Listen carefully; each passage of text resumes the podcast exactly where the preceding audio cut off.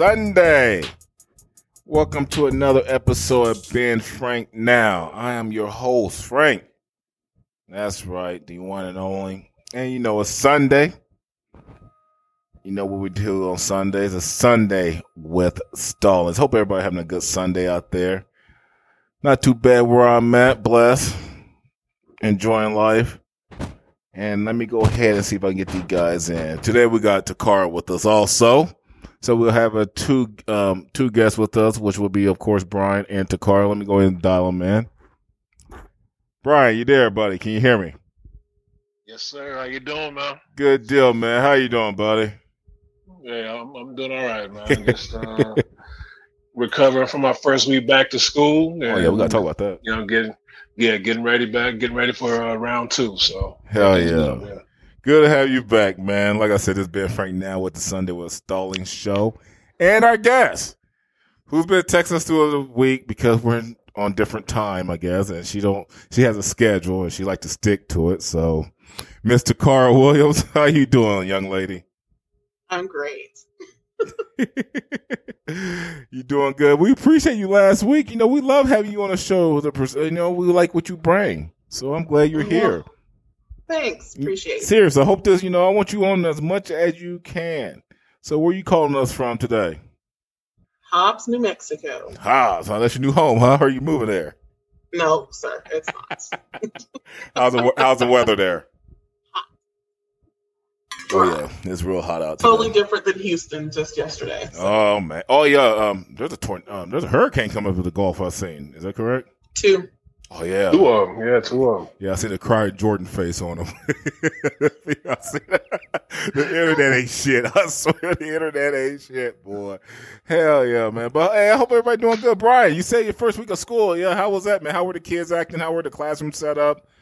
Hey, it's I mean it's it's weird, man, because I mean about a third of our kids have uh, opted to stay home and do virtual. So like the hallways are empty, you know, like uh, everybody's walking around with their little masks on, and you know it's it's just really weird, man. Like every time somebody like sneezes or coughs, everybody like you know what's going on with you. You know, it's yeah. it's weird. It's weird. Like you know, but but I will say I think kids are definitely learning because you know I think that my biggest class I think is only about 12 kids. You know, my, my, smallest class is about five. Uh oh, you might. So see, you're talking you know, class sizes are really. Yeah, you're talking something in existence that um, the school department don't want to hear. You know, smaller classroom, better education. I mean, right, right. I mean, yeah, we we definitely. I think we definitely need to look into. Uh, you know, keeping this uh, virtual virtual setup because I mean, I think a lot of kids probably benefit from that more than anything. See, uh, you know, so this could become the new norm, man. It could be the Possibly. new norm. I don't. Possibly. Ooh, wait. I think you're talking something in existence, man. That is. I mean, just think about it though. I mean, you can stay at home, learn instead of coming to school, and still participate in sports. Still be that quote unquote student athlete, right? Right, right. But this is the thing, though. We got a lot of parents, a lot of uh, caregivers or, or guardians. They don't know what they're doing with this technology. You know what I'm saying? So like they over there like man, they call the schools like how you log in, how you do this, how you do this, how you do that. You know, and it's just like what it only works if you know what you're doing. Yeah. You know, so we've had situations we've had given you know, we gave opportunities for, you know, people to come in to to learn how to use stuff, but do you think they show up? Nope. Yeah. So it's kind of like, you know, you gotta you gotta be able to, you know, take the opportunities to to figure things out, you know, before if you think it's going to work for you. Right. So, and that generation but, of, you know. and, the, and that parents, that generation, that's kind of like our generation. Are they like our generation right there, our age? Oh yeah, oh yeah, oh yeah. They, yeah, they all they all our age, our age, if not a little bit younger. Yeah, oh, and they don't know how. Oh my goodness, but they know how TikTok and Skype and. yeah, and they, they, they, hey, I, I, I seen so I see a few of them too. They know how to DoorDash too. So, you know, to car- one. Uh, hey, so they, they can figure out technology if they want to. to car, what you just say? Is it a Title One school? Yeah, yeah, we yeah we're uh yeah we're yeah we're Title One. yeah, let's get off that. All right, let's go ahead and segue over to something. Hey, last week episode was good. You know, um, it's crazy what I'm learning about this podcast situation right now as I mess with my phone because that's what I do a lot throughout the show. I noticed um, a lot of our listeners love the Sunday with Stallings show, which is good, and they like to listen either Sunday night or throughout the weeknights. It's like Monday and Wednesdays have always been the hot nights for this show, and the numbers are going up and up and up. We're over 21. I think we're almost at 2,200 downloads already, and it's crazy. I mean, um, it's it's a lot. It's, it's a lot of downloads already, which is amazing. So um, we appreciate all you listeners out there. Thank you, thank you for letting us in your life um, for an extra hour, hour and a half, or how long we go. But we really are blessed to have you guys on and listen to us, and um, just keep it going. Pass it off to your friends. Like I said, the Ben Frank Now show. Takara, make sure you pass the word out. You know, we trying to keep keep a um, platform for all to talk and don't be shy. You know, I mean, I've had several individuals that told me they'll come on the show and they still have yet to follow up on it. But that's neither here nor there. So we'll talk about that another day. But hey, let's get back to that um, smash and dash. I want to kick off on that one because, like I said, I posted on Facebook earlier. Double standards. I know both you guys might have similar views on that, and to see what your take is. But um, Greg was supposed to be with us today, and hope everything's going good with him. He'll be calling in either today or sometime next week. But there's one question he was want to ask you guys though. It was on, is it okay to follow the code of silence? But when police officers do it, it becomes a problem. Is that a smash or a dash? And remember, smash is for you guys out there listening first time. We say smash mean, you know, throw the damn thing away, um, BS, and we will explain the reason why behind our reasoning. That should mean it's sound good. Let's go ahead and put a check mark on it. You know, let's sit back and talk about this and explain the reason why and give me, um, just basically give me your opinion. So I will read that question again. Is it okay to follow the, um, oh, I'm sorry. It's okay to follow the code of silence, but when police officers do it, it becomes a problem.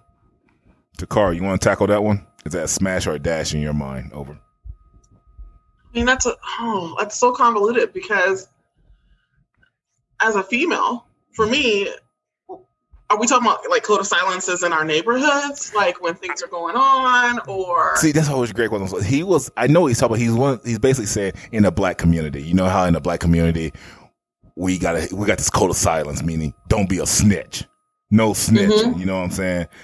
And growing up, you know, especially with black folks, don't be telling on somebody that did something in school because you're snitching.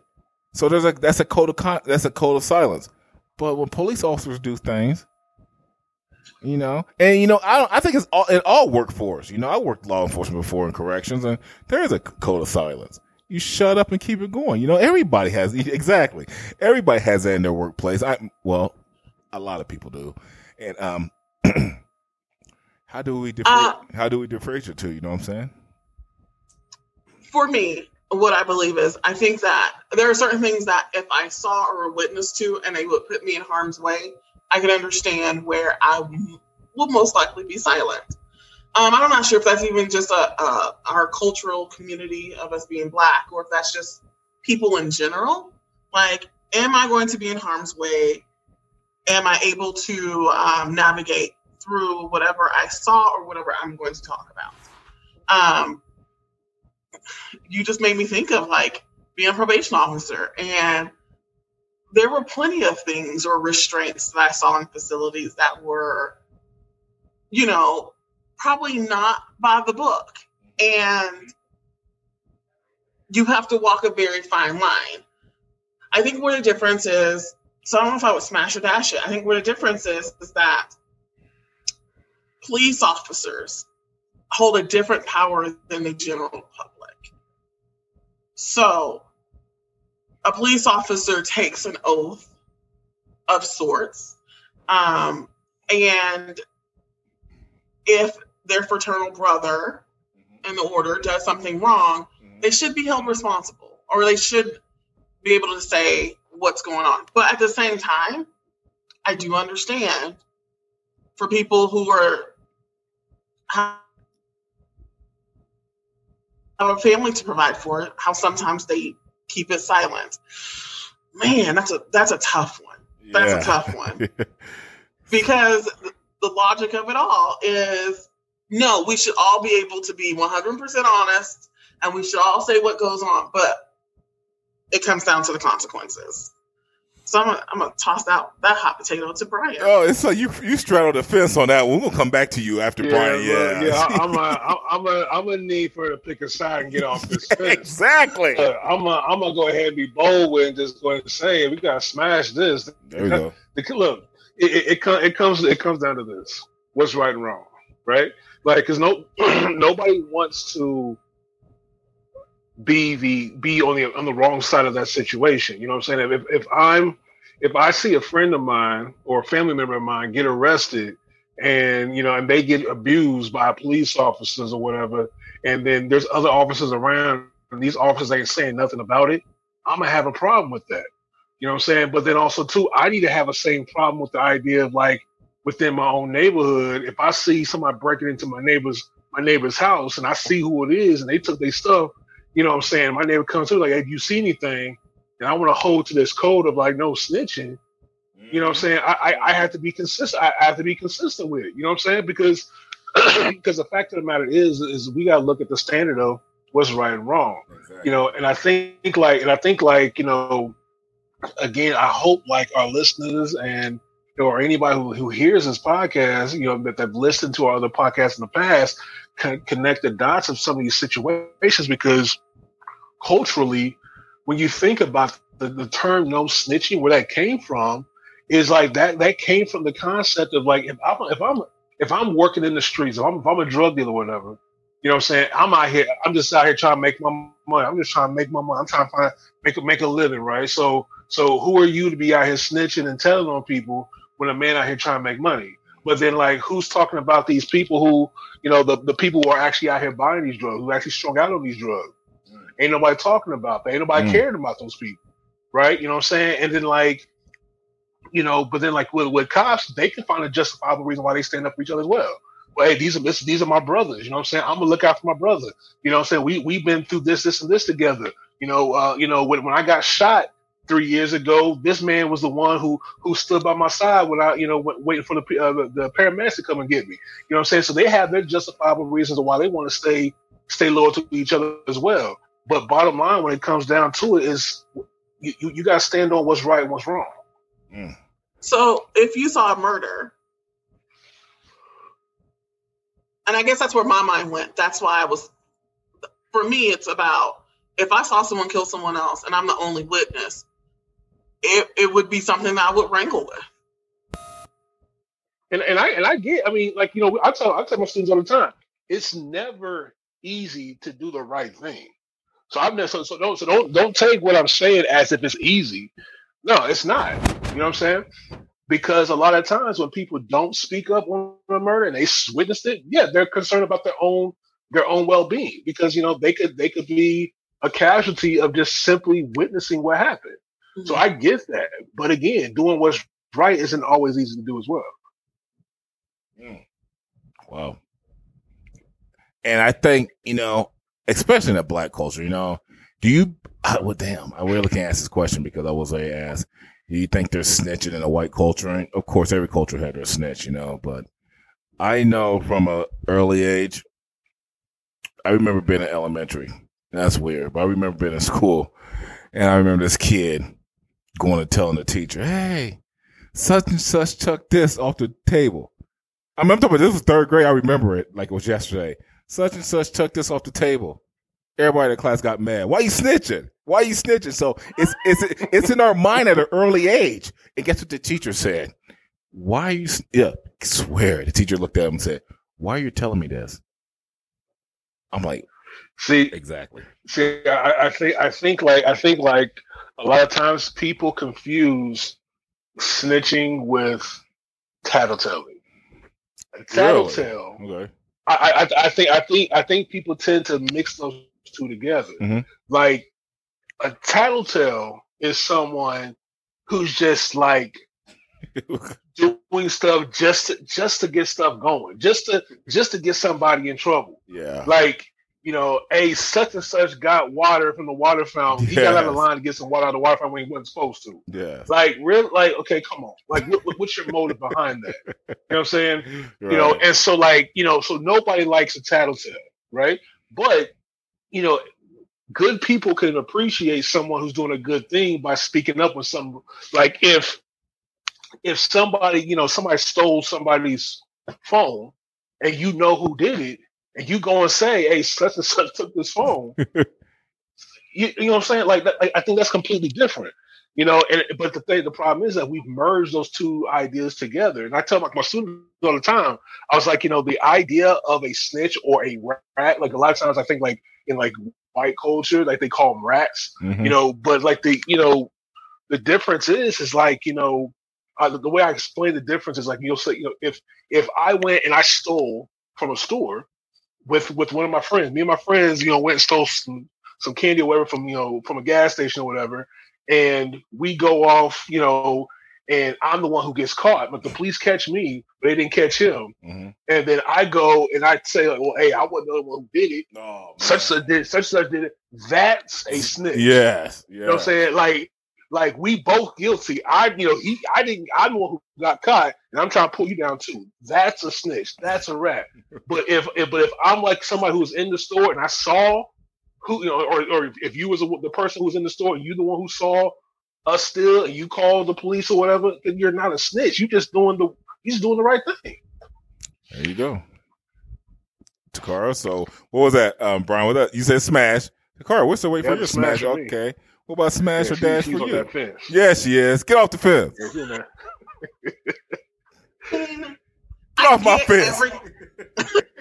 I get everything that you're saying, Brian. And in theory, I agree with you. And in action, no, stop. It's not me fence sitting.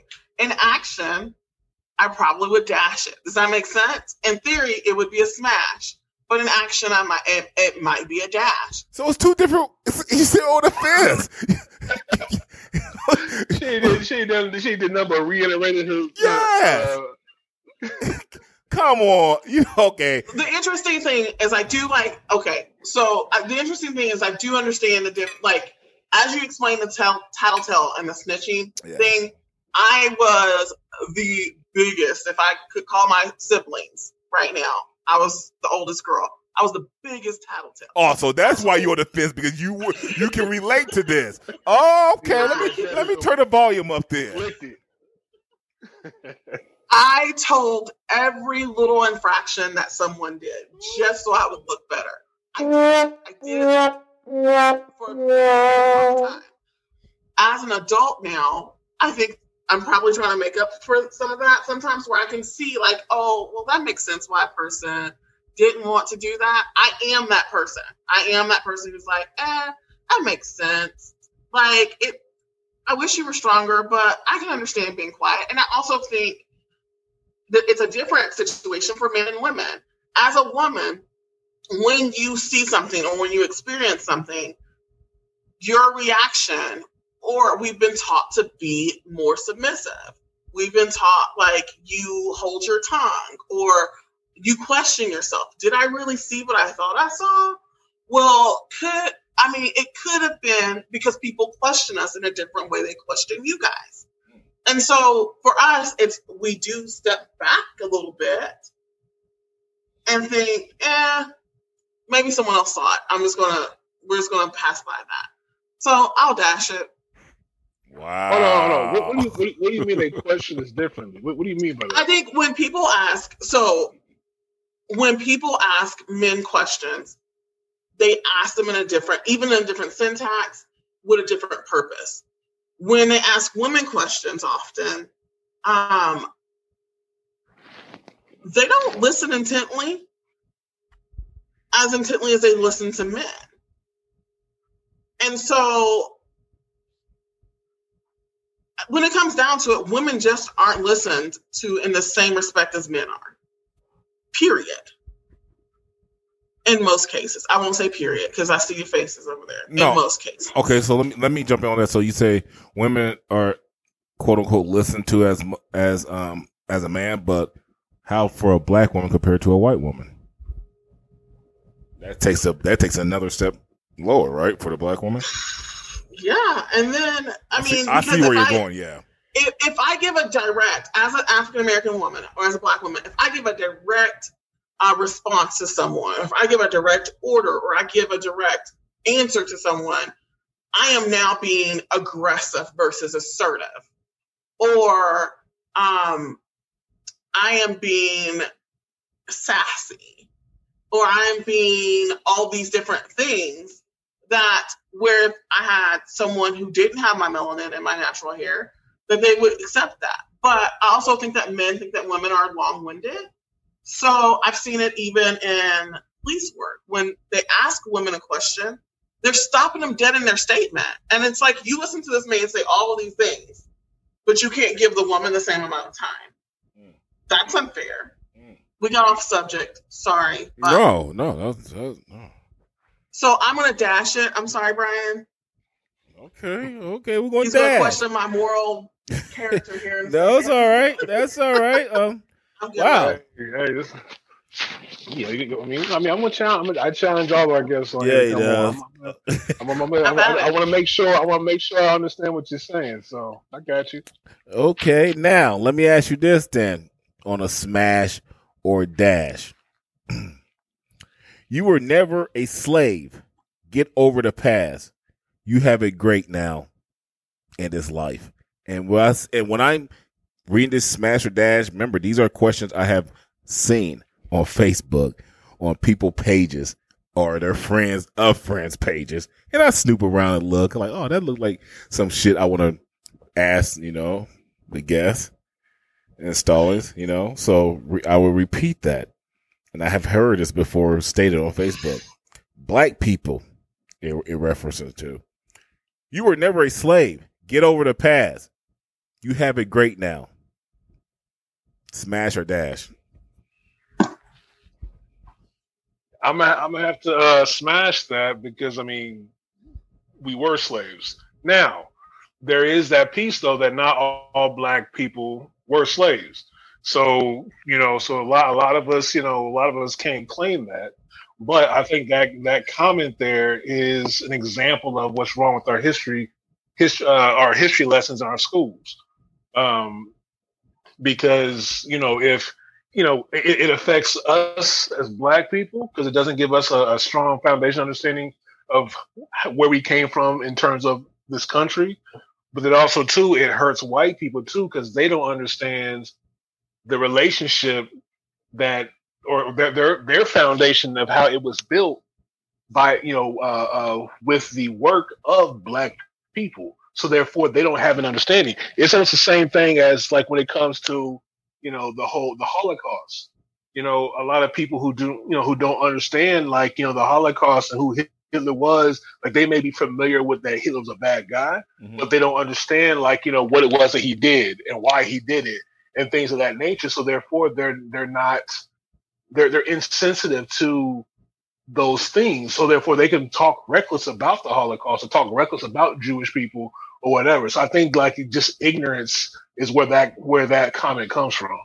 Oh wow, okay. But I'm not, but I'm but but I'm gonna have to yeah, but I'm gonna have to smash that though because I mean we clearly were slaves. There we go. Smash for Mr. Stallings. I'm sorry, my boy, my throat's itching. Go ahead, uh, Miss T. I believe that's that's definitely a smash. The, because what you said was you are not a slave. So what they like you personally weren't a slave. So what's the big deal? And what was the rest of it? You're not a slave, never was. So basically, get over it. You know, you were never a slave. Get over your past. Life is great. You have it. You have it great. Basically, it was in reference to the reparation that blacks were calling for. Yeah. So for me, the reparations, it's something that I actually strongly believe in. In Really? the sense it is. Okay. Um, because when you talk about we built this country for free, you brought and paid for us as a commodity. You used us. You used our. Let, let, so let me clarify before I get some backlash No, on what I just said. Us. You used our ancestors in order to build a country. Railroads, the Capitol, the White House, your streets, your all of the intricate workings of America, you used our labor. Um, and you used our ingenuity because there were things that we figured out because we were doing the labor. In turn, those people got a shortened lifespan. Mm. Those people were torn away from their families. Those people were raped and brutalized.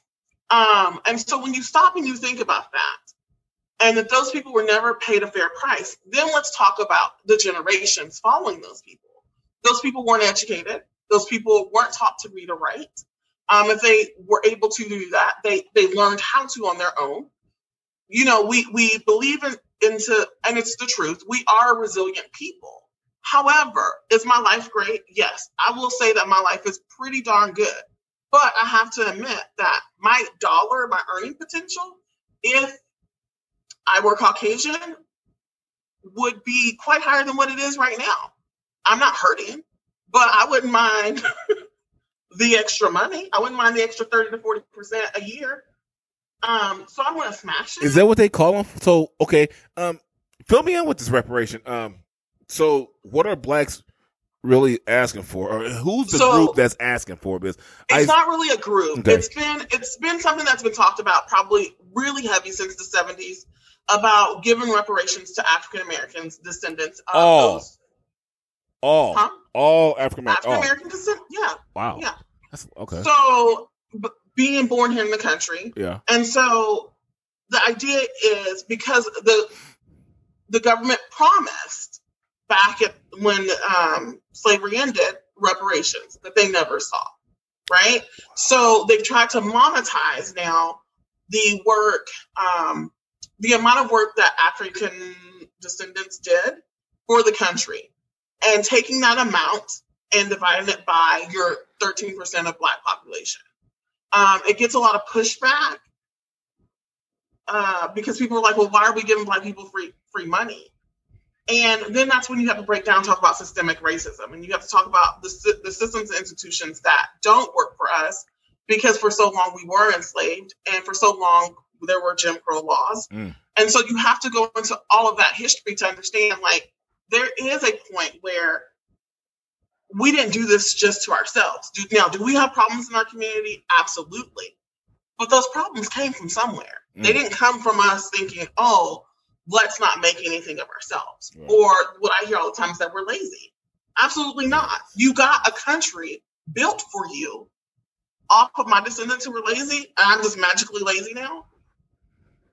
That's funny. you- that's funny you say that. See, so oh, go ahead, man. Go No, ahead. is so is that similar to what the Indians or Na- I'm sorry, Native American were promised? Because I noticed, like living in areas I've lived at throughout my life, I know a lot of Native American descendants have received free college education because of some kind of um, um some kind of policy, some kind of yesteryear deal that was made due to their land being taken from them.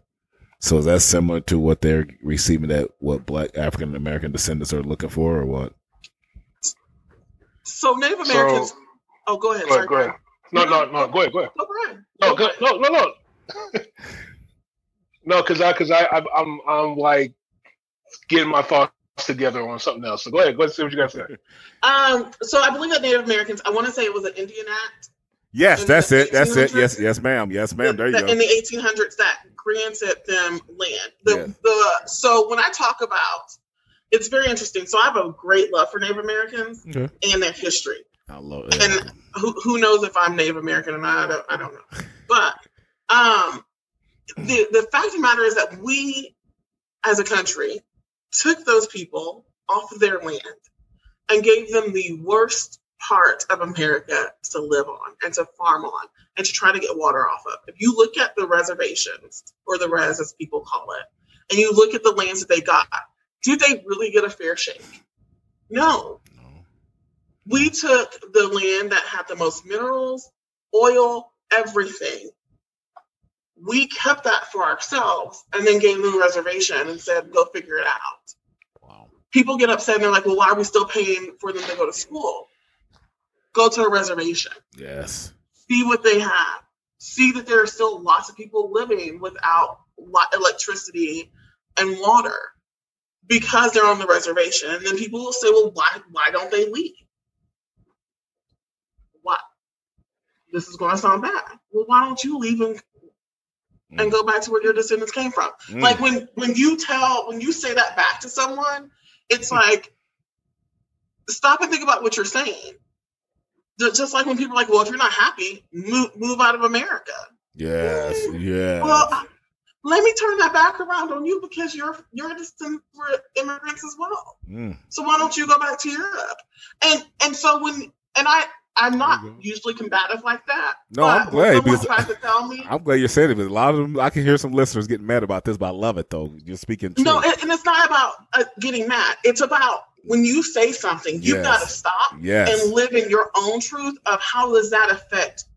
If someone said it back to you, hmm how's it going to make you feel? You None go. of us have ownership to this country other than the Native Americans. Okay. Hopefully, Brian has his thoughts together. Oh yeah, I, I, I got my thoughts together. So so this is my thing about reparations. Uh, like I remember on Kings of Comedy, Cedric Entertainer said, "We don't need we don't need reparations because all we're going to do is make Cadillac the number one dealership in America." Remember that. yes. yes. and you know, and like I love I love I love like intellectual comedy because like though it's a joke, there's some truth to a lot of stuff that, that com- comedians say. Like Chris Rock, he's one of my favorite favorite comedians, and he, you know, and, and he made you know comments about reparations as well, and saying that um, or no, no, you're talking about education. But but, so so let me back a little bit about the Native American thing. My my my my thing is is that yeah, absolutely, I believe they deserve that. I believe that you know they they you know the government you know did them wrong for a very long time and you know and so for anybody who doesn't believe that native americans you know are owed some type of you know um resources to be able to lift their people back up you know i, I think that they like you know like the carl said like they're living in their own world and not willing to look at someone else's situation. Um, when it comes to us, uh, yeah, I mean, I mean, yeah, we're in bad situations. Um, but I think what we don't need is just being be given a bunch of money. Exactly. Because one of our problems is one of our problems is is that a lot of us don't have financial literacy. Okay, we're financially ignorant, right? So like you know we get a, we get a you know a fifteen hundred dollar check from the government, you know, a little stimulus check, and Walmart fill it up with people buying you know seventy inch TVs and stuff like that. But yet you got bills to get paid. You know what I'm saying? And it's like that's what we do, and not only us, but like just people in poverty. So, but since we're talking about reparations, I'm going to talk about us. You know, so like we don't, we don't like know how to handle money. So you drop fifty thousand dollars to each black person in America, that ain't going to do nothing. That's not going to catch us up with everybody else. What will catch us up with everybody else is education. How about this?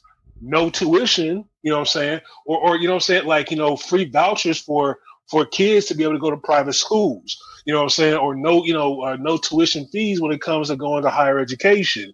Um, that's where you start closing that gap. Is when you get, you know, uh, uh, ed- with with education. So back to what Chris Rock was saying, he was like, you know, he, he said because he, he he split up black folks. He was like, there's black folks. He's I love black folks, but I hate niggas. And so, you know, and so those of y'all who don't understand what he means is, is that it's almost saying like the same thing as like, you know, you got white people and white trash, right? Mm. So like, like, like, you know, so, so what he was saying is, is like, niggas don't like to read. You throw a book at a, at a nigga and like, you know, and it's like kryptonite, you know what I'm saying? They don't want to, they don't want, and so like we have that. And I feel like at this point in 2020, we cannot continue to use the excuse about what slavery did to us as a reason why we don't want to read. That part is lazy I agree. because because because like I said before in another show, the highest point of literacy in black people was during Reconstruction. When slavery was over, black folks, young and old, wanted to learn how to read. They they made sure they found somebody who knew how to read to teach them how to read. Why? Because they understood how important it was.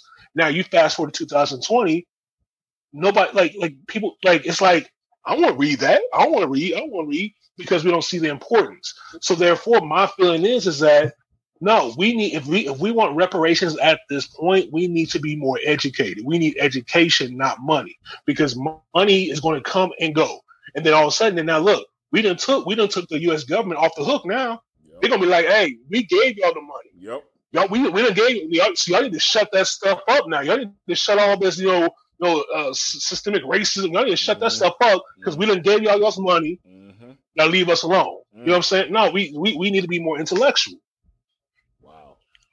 Well, part of reparations isn't so reparations when when they're talking about reparations, like as like the Democratic Party, it's not just giving people a check. It is underneath the federal housing plan of you know um, certain amounts of for to help home ownership, to give um, down payment assistance, or to forego the down payment of a home because you know twenty percent is a lot for some people to have to come up with to try to put down on a home. Um, it's also about higher education, about college, um, and it's it's like a, a stimulus package plan per se of multiple streams of things. Because I would agree with you, fifty thousand, even two hundred thousand dollars. Look at those lottery winners who have nothing. Right. Wow. That man, that never thought about that. You know, I mean, you're right, school because I just see. It's funny y'all made that comment about the um, the stimulus check was on my Facebook page. Everybody was out spending money. Oh man, I didn't get a stimulus checks. so I was hating. I was mad at the motherfucker. I was like, man, I I, I want a TV. Hell, I was mad. I, I was hating the mug. I was hating. Oh, I was hating. I was mad. But they grilling. People were grilling out, getting new shoes, getting TV. That is one of the things that kind of took me off about the stimulus checks. Man, like, um, as as um, someone whose family does a lot with home ownership uh, and renting properties and this eviction moratorium, you're now affecting people who have mortgages and people who got who receive stimulus checks are saying they can't afford their rent. You can afford your rent that month because you got a mm. stimulus check. Why didn't you pay it? There you go. That's so rude. Probably. So, well, well. All right. Here's one for you. Smash or dash. Black people are their own worst critic. Go ahead, Miss. I'll let take this first to Carl. yeah, people don't see she's laughing right now, so it's like. Uh, now, now, what, what do you what do you mean by worst critic? Thank you, Brian. That's exact. Yeah. That right there. I read that on a page. I can't say the page, but I read it on somebody's page. That black people are their own worst critic, and I think it was during the all the shooting that was happening in Chicago. Well, about a couple months ago, right before the protest and you know how the big thing was like, well, there's there, uh, black people are killing each other every weekend, and it's not making the news. But when a white person do this, all of a sudden make the news. It was like, yeah, it was on that. It was on that line on, I've read on Facebook. And I think sometimes we we paint with such a broad paintbrush, like it's a, it's just a huge stroke, right? So I often tell, like I I have a lot of white friends, and I respect all cultures. Mm-hmm. And so a lot of my white friends will say, well, you're not talking like Dallas right now, and that's where I live. Dallas has a really high crime rate. We're a couple ticks higher than we were in 2019. And it was one of the highest years. So we know that crime is on the rise in the country. Um, after the FBI has stated it's been down for like two years. So the difference, black, and this is why I tell my white friends, black folks, we talk amongst each other about the problems in our community because we don't like to bring more negative light um, from any of our other cultural counterparts um, to tell us what we're doing wrong. So, do we know that we have a problem in our in our communities with violence and guns and um, poverty and all those things? Absolutely. So, for all the listeners, we know. Um, and probably the three of us who are sitting here are actively doing things to mentor to change our community in whatever way, shape, or form that we can. Um, however, the difference between the response to a black, oh, I hate that black on black crime thing, mm-hmm. it's a crime. But the difference between a civilian murder and a murder that's committed by a public servant will always be different. And it will always be different because those people are upheld to a different standard. We go back to the standards. So um I'm going to smash. Mm, hmm. The general question was Are we our own worst critics? Yeah, I have to admit, I am tough when I see things. Um, before we started broadcasting, um, we were talking about the whole WAP thing and why don't we get mad at like Migos and all these other people? And we are super critical because we know that people are looking at us as a collective. Um, and but I think that we need to learn to meet people where they are. Um, Brian's gonna say I'm fence sitting again, but um, you have to meet people where they are, and so everyone's not to be college educated with a master's degree, making a hundred thousand a year, no baby mamas, out the hood. Everyone, and that shouldn't be the goal. And I think that we sometimes can be critical of one another. Yes. Are we the most critical of ourselves? Mm, I don't think so. Um, but are we critical? Yeah, we are. Okay, Brian. There you go. there you go. That was good. So I'm gonna go ahead and smash this. Okay. Um, I, I I I don't believe that we are our worst. Well, no, I mean my bad. You didn't Let say me go worst. ahead and- huh? You didn't say worst critic, did you? I think you said I think you said worst critic. yeah, that's the question I asked. Did you say? Yeah, worst critic. Yeah. She's surprised by Okay, your yeah, answer. So, but but but but actually, I'm a, I'm a backup now. So I'm a I'm a okay. So I- I'll go I'll go with this way. When it came when it comes to how we are with amongst ourselves, it's the same battle that they had you know years ago, like with W. E. Du Bois, right? Like there were black folks who did not like him because he was considered bourgeoisie, right? He, he was he was bougie. You know what I'm saying? Like like they, they felt like, you know what, he he didn't he didn't grow up like we did. You know, he grew up in a diverse neighborhood. And here he is trying to be a leader of our community, right? So I think like because we black folks we're not a monolithic we don't have a monolithic thought pattern. We we don't like we they're so like we vary in different ways. However, the problem is is that there's a certain group of us who enjoys being the victim, enjoys being uh, taken to this, taking the position of you know we're, we can't never get on top because mm-hmm. Mr. Charlie always pushing us down and this and that. And in that situation, I feel like yes, we are our worst critic or our worst enemy because we allow that to happen. And I think like you know, and I, and I, I don't I don't even get into politics. You know what I'm saying? I don't I you know we've, I've said before like you know I don't care if it's Obama, Clinton, Bush, Trump. They're all the same. They're all politicians. So you know they do what they're going to do. But in terms of like views, like I have a very conservative view, um, socially and uh, and uh, uh, fiscally. So like, I feel like if you're given the opportunities, you can make something of yourself if you want to make it happen.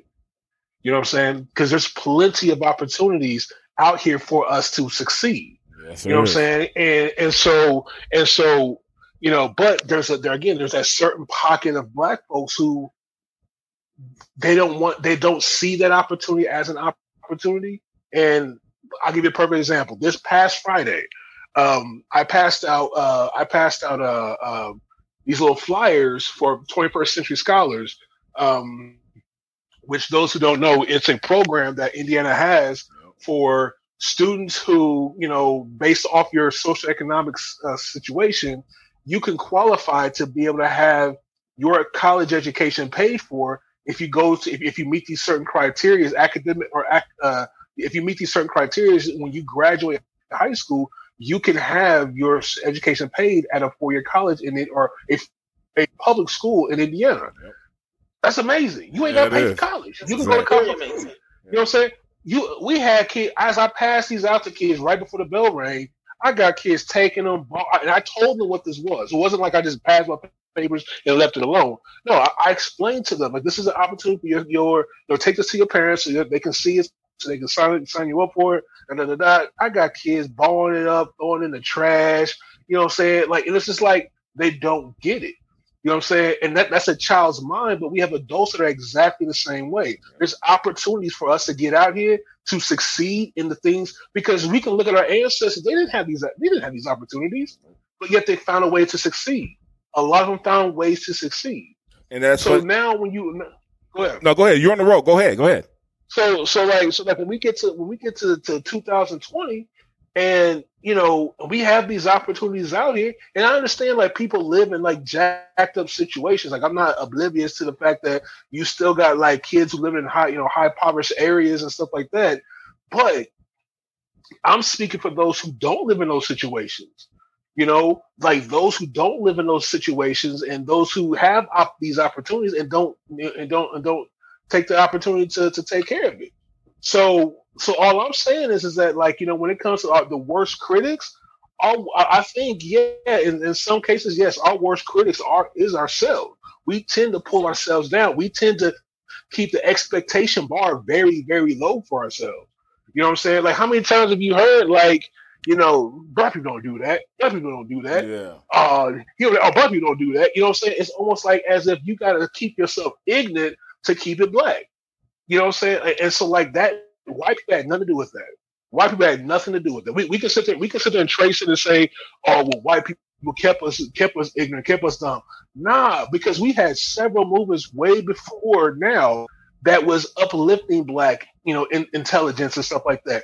But you always had that small pocket of black folk who didn't ride on to that. They prefer and rather just to remain being a victim.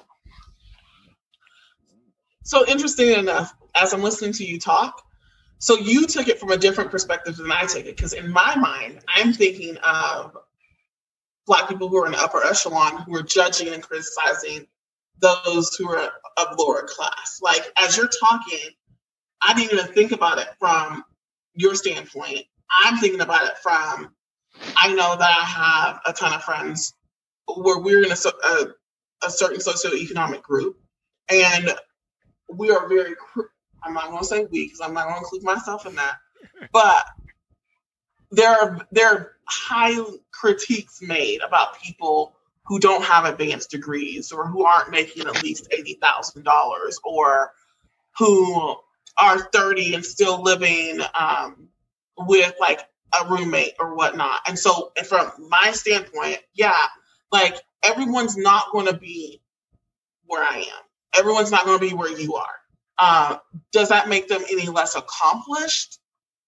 Um, I feel like as long as you're doing a career, like I, I have, I have female friends who are not going to date someone who's blue collar. Um, I have female friends who aren't going to date someone who's a teacher because, frankly, they just don't make enough. If I'm pulling down a hundred k, and you only bring home forty five thousand, or you bring home fifty five thousand, but you got to work twelve hours a day, Mm. I'm not respecting that. I'm not saying that Tacaro's not respecting that. Right. That's the mind frame. So I think, you know, we are critical of one another and our own journeys. We're not monolith. He's absolutely correct about that. Wow. So that's the thing. He mentioned W. Du Bois and the bouginess amongst um he was quote unquote a bougie African American.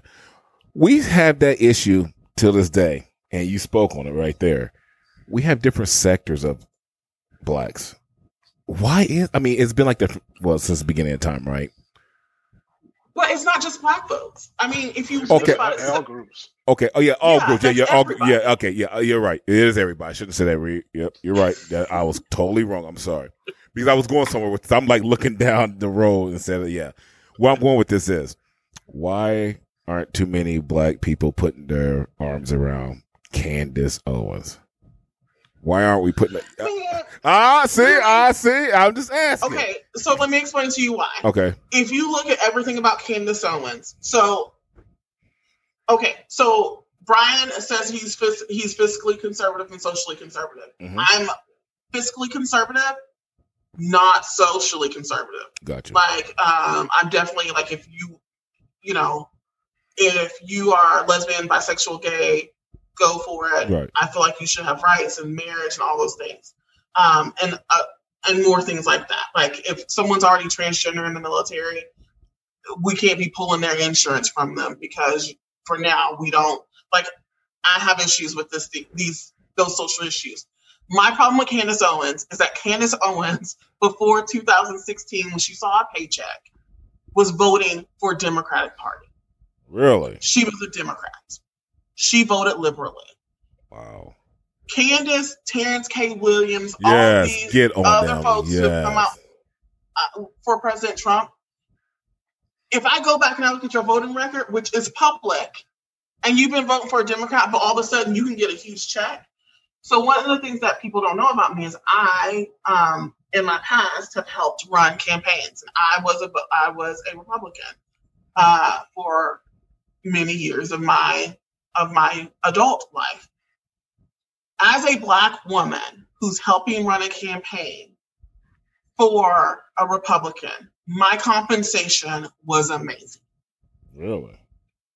because I am a voice that they need.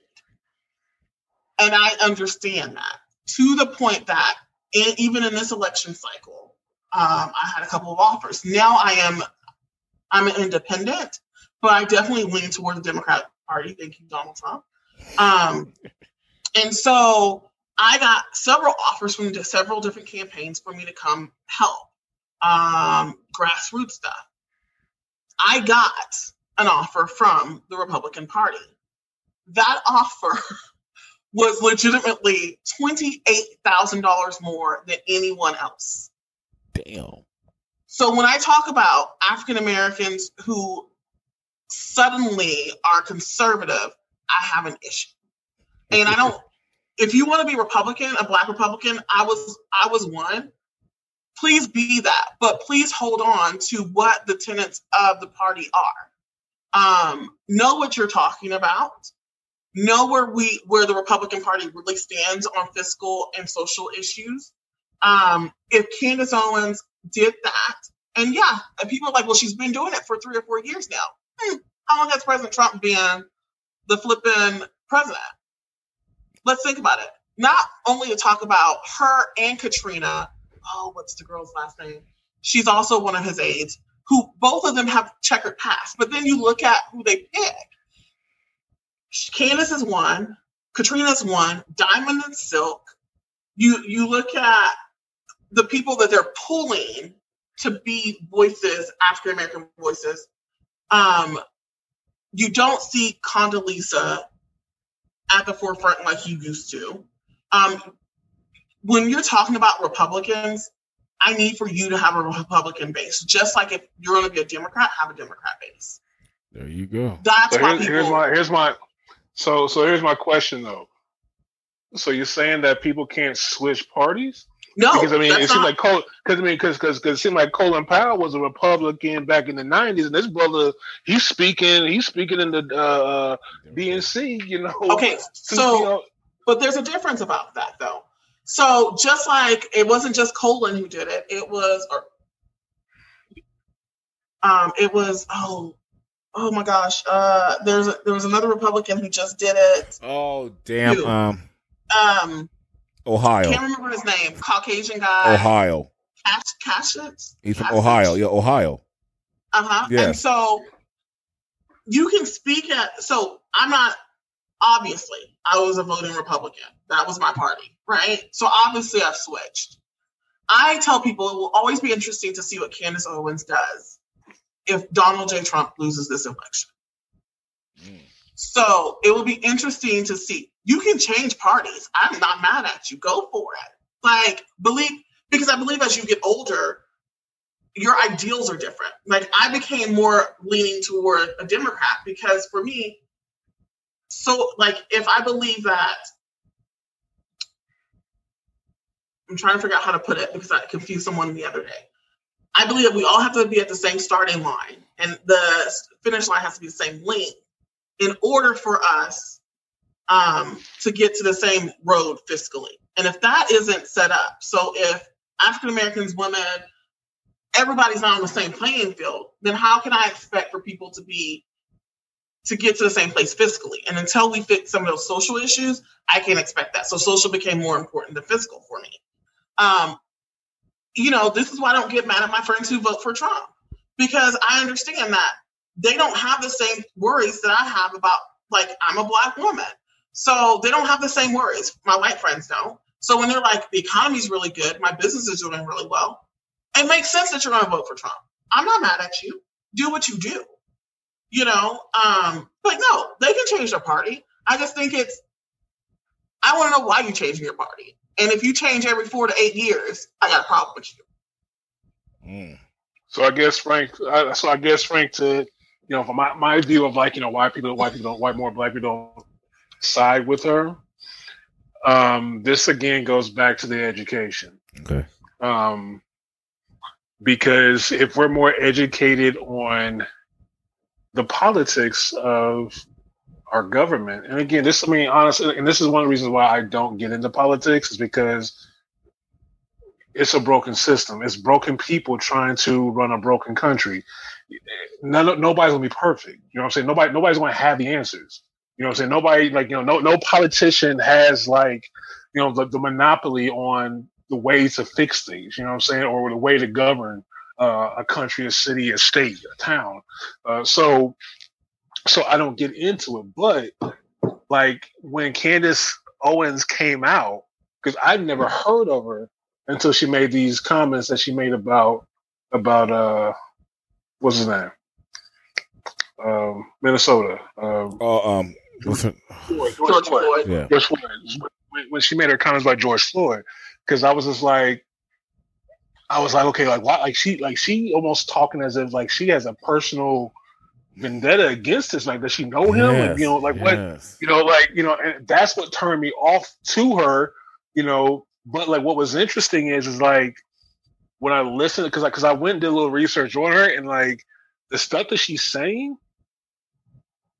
regardless of why she flipped, whether she getting getting extra money from the Republican Party or whatever, she making sense. She makes a lot of sense, you know, in terms of like what's really the problems in in the black community. It's not police brutality.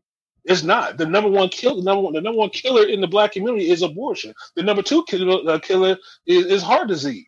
You know what I'm saying? Yes, but sir. you look at you look in black you look at black neighborhoods. You see a Planned Parenthood on the corner. You see a liquor store on the corner. You see uh, you see a, a a church's chicken on the corner. You know what I'm saying? And then, and then you see a church. You know what I'm saying? Like like it's like ain't nobody, none of us. If we know that the number one killer is abortions, why are we talking about that? Exactly. If we know that the number two killer is heart disease, why are we not making a push of being like, let's be more healthy in our neighborhoods? You got when you have when you have like you know uh, uh, food deserts in the black communities, you know what I'm saying, and you go like, like oh you can go you have to go to these little gas stations to get you a little little something to eat, and everything in there's deep fried. You know what I'm saying? It's like look, like like this should- this should wake up some some some emotional like, hold on, this ain't right. This ain't right. But we but we're not talking about this. We're talking about police brutality in, in situations of where like yes, it's devastating. Yes, it should not happen. But George Floyd being killed should not be the wake up call for everybody being like, we need to fix things. Right. You know what I'm saying? We should be, we should be looking like, hold on, why are more people dying of heart disease or diabetes or abortion than anything? We've been at 13% in the country for the I think for like 30 years now, 40 years now. You know what I'm saying? While the while the Hispanic population is just flying. Why? Because they ain't aborting themselves. And a lot of them are Catholics, so they don't believe in they don't believe in uh in uh, uh, uh, uh birth control. So they just having kids, having kids, having kids, where we stayed stagnant. And that and, and that's and because that was all that was the plan to to to monitor or to be able to control our population. But we ain't talking about that. So I so I feel like, so I feel like a lot, you know, and then you know you guys like you know fatherless homes and stuff like that. Like we ain't talking about those topics, and I feel like you know it's one of those like you know sleight of hand mo- things where we're talking about this over here, but really the real actions happen in the other hand, you know, and it's like as, long as we are doing that to ourselves and we're talking about Black Lives Matter, let's get our reparations, and when we're doing all that stuff, Mm. America, America, they still have they still have us under control. It's the same thing. If we can keep, if you can keep a person emotional, you can you control their mind. Mm. And right now, we are emotional. Right now, the United the black folks in America, we are emotional. We are emotional from the stuff we saw on TV, and we are now being control. Our minds are now being controlled, and therefore we are not focused on the things that we should be focusing on. So I think, like, unfortunately, that's why people are not looking at like the. And I'm not saying like Candace is like the one that we need to be following. I'm not saying that because I don't because the fact that she the fact that she's a supporter of Trump uh, I, I can't I can't ride with that. Right. You know what I'm saying? So, but but I'm saying that the things that there are things that she is saying that is legitimately true mm. that a lot of black folks are not trying to listen to because it's it's not it's not common. Well, she's not she's not dancing she's not dancing the same dance that everybody else exactly. is right now. What about that? Have y'all seen the um the ads for that new the um the new black lady out of uh, Baltimore now? She's walking in the neighborhood with her real. Yeah, yes. Okay. Yeah, I saw that. Okay. I don't know too much about her. Maybe we'll talk about that on another subject. But uh, Takari, I see you ready to uh, say some rebuttal to Brian. I well, but my whole thing is is that we are talking about it, and and I think that that is a. I think that is what I was talking about when you're talking about your own communities. Like I have to be honest with myself. I don't live in my own community. Um, and but what has been important for me always has been to go back. Um, even though that wasn't a community that I even kind of grew up at. Um, there are major calls about about Planned Parenthood, um, and maybe because I live in a red state here in Texas. Um, so there's there are there are movements for food deserts. Um, these are things that the Black community is dealing with. Now, is it what the media chooses to focus on? Is absolutely not. Um, you got to remember the media is all about ratings. Mm-hmm. And so what they want is these stories. Mm-hmm. Go for it. Go for it, Brian. No, no, no. Go, go. go oh, you, you uh, oh. Yeah, I, I, I just you, you said something that made me like. Go ahead. I'm sorry. Go ahead. Go ahead. and so I also think it's the same thing. It's all about ratings. So we see all these police shootings. But there are things that are being done, and there there are lots of people fighting for our communities. Um, does Candace have a point? Like when she's running numbers, absolutely. I would never say, and that's probably like, and I get a lot of pushback from a lot of my black counterparts because I am so conservative on certain things, right? But I can also say, is it's a catch 22. I can understand how someone would want to have an abortion if they cannot afford a child. And if they live in a red state like where I live, and you can't, your food stamps or your WIC and all these things only last for so long, and you know that financially you can't. Morally, I have a I have a different opinion of it. I am someone who can separate the two and say I can understand why this person made that choice, but I don't agree with it morally but you had your finger up. I'm that person. I want to know. Okay, okay. You you said you said a couple things. Okay, so you just you made the you made the point of saying that you know you may not agree with it, but you can understand. Mm-hmm. So you know you say so. So a person may get an abortion because a person may get an abortion because they may not be able to afford a child. And you're mm-hmm. saying that you might not agree with it, but you can understand it, right? Correct. So this is going back to the whole WAP conversation that we had. Mm-hmm. And one of the points that I made was was that one of the problems within the black community is that we have overly sexualized our kids. Yeah. And what happens when you overly sexualize people? You're going to have unwanted pregnancies. Because mm-hmm. guess what? You can't have babies unless you have sex. Absolutely. So there, so so therefore, if I'm over here teaching, you know, my daughter how to how to how to you know, um, you know, pop it, or I'm, I'm over teaching my boys how to how to grind, or I'm teaching, you know, what I'm saying, and, and, I'm letting them listen to music, and I'm allowing them or letting them listen to this music that's going to entice the imagination. And then they, they go and they find them a little girl or whatever, and you know, and they mess around and you know, and she ends up getting pregnant. I can't afford this baby. So then let's go get an abortion. I think that that's the part that we have to understand is that within our culture, we're set. We have allowed ourselves to set up a norm to to be okay with things, but then we don't want to take the responsibility of the of the consequences that come along with it. So It's if you don't want, so so so, but so if you don't want, if you don't want to abort babies, then do things to not get pregnant. You know what I'm saying? So like you have to take some type of responsibility. But we're but we're not and that's the problem is that we're not being responsible. Now I'm not gonna sit here and act I'm like with I'm you on that. and, and I, I'm not sitting here and saying I'm not sitting there and saying like I, I got it all figured out and all that stuff because I definitely don't. But what I'm saying is is that what I feel like when it comes to the idea of being conservative is understanding that you have to take responsibility for yourself. And I feel like and I feel like there's a lot of people within the black community that we struggle with that. We lie, but we hate to be called a liar. We still we hate to be called a thief. You know what I'm saying? We like it's like it's like then then if you don't if you don't want that heat, then get out. You know what I'm saying? Like like stop it. You know, it's the same thing when it comes to police brutality. Like, you know, you can't live you can't live a criminal life and then be surprised when when people are being when, when the police are going to treat you as a criminal. Mhm. You know, so the whole so so so now now so George Floyd no did not deserve to die, but he did have a criminal record. You know what I'm saying? So therefore, they're go- that police obviously going to treat him differently than he would say Frank. You know what I'm saying? Now they might treat Frank differently because he's a big black man. So it's like, oh, they might be scared of him, or they might look at George Floyd like, you know, he he's a he's a piece of crap.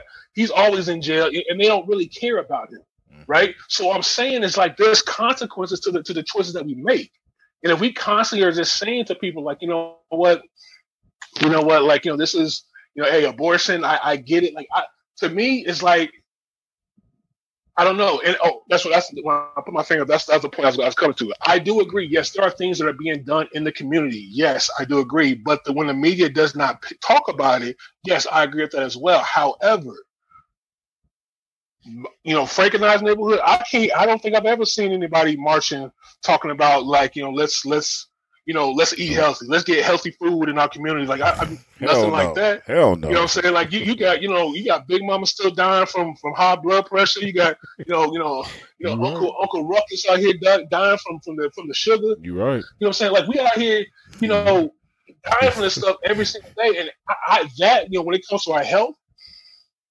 in s- small pockets, you'll hear like, you know, people like, you know, wanting to be, you know, a lot more, you know, conscious in like what they eat. And you know, you got more vegetarians and more uh Vegan.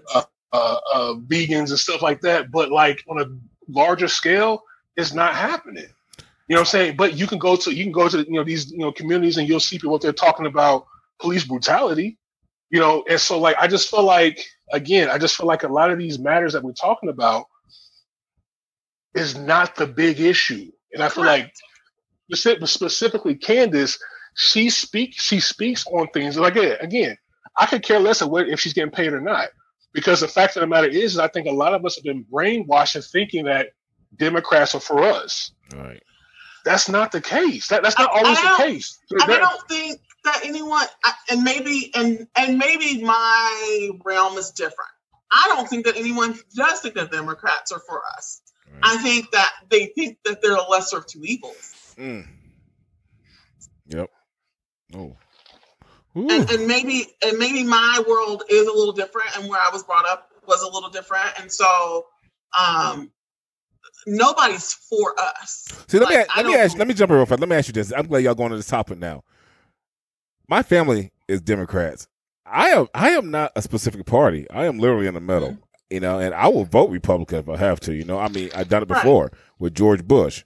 But let me ask you this: Why does it seem like there's a um, in a in a African American culture? I just say black in a black culture, you see a spec- uh, like a number of X amount income vote for this, X amount income vote for Republican. You know what I'm saying? Like, why is there a big factor there? You know, why is that? Is it the way we were taught? What is it? voting those voting trends go those voting trends of socioeconomic status goes for all cultures Mhm. like you you tend to have the now 2016 was very different where you had a lot of lower income caucasian and hispanics who voted for trump um versus Hillary. And that partially is because uh, you talk about Benghazi with Hillary and all those other things.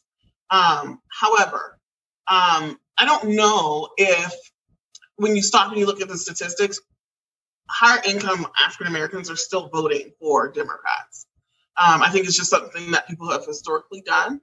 And um, I think that Democrats. Uh, You say higher income of African Americans are voting for Democrats? Yeah. See, it's funny because I see Charles Barkley. He always, hey, Republican. I'm, the reason why I'm saying higher income, you know, I mean, I see a lot of wealthy blacks on Facebook. Not Barkley, I ain't gonna put nobody wealth out, you know, but I know a few, and they're African American, and they vote Republican. Well, if you own your own Because- business, because- let- let's talk because- about it. Go ahead. Sorry, Brian. so so like i mean because like when you know typically like you know with with a lot of republican uh um positions is that they want to do less they, they want to make government smaller Mhm, right mhm, so like let's cut out all the taxes mhm. let's get rid of all these taxes stop let's stop taking money from rich people and paying off for these programs for other people right We're so small businesses. Right. So, so like when you ha- have someone who makes you know six figures or whatever, Mhm. um, they enjoy that. They enjoy that. Why? Because they they get to keep more of their money. You know. So, like if you are on that lower social economic economic status, you're looking at it as like, well, dang, all these rich people making all this money, I ain't got nothing. They getting all the money and I, I have nothing. You know what I'm saying? And then it's like it's that battle between you know socioeconomic status. And so Republicans generally are trying to minimize government, less government, uh, less taxes, which ultimately will benefit The rich. the rich. Yeah.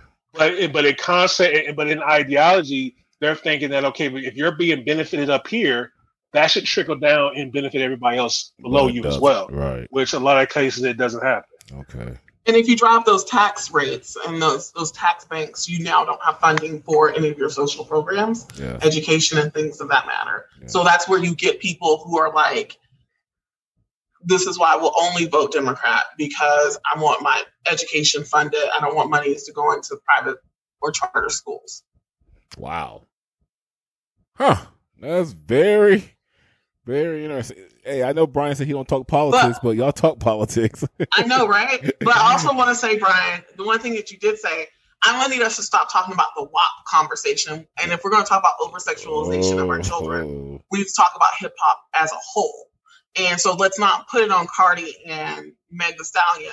Let's no, take no, it no, all the no. way back. I, I, I brought that up just because it's the most I'm, recent. I'm just saying, I just want the listeners to understand Like, that we're not. see, these, these, pro these pro black women, I tell you what, man. No, so Like, I it's told you, always it's not like about.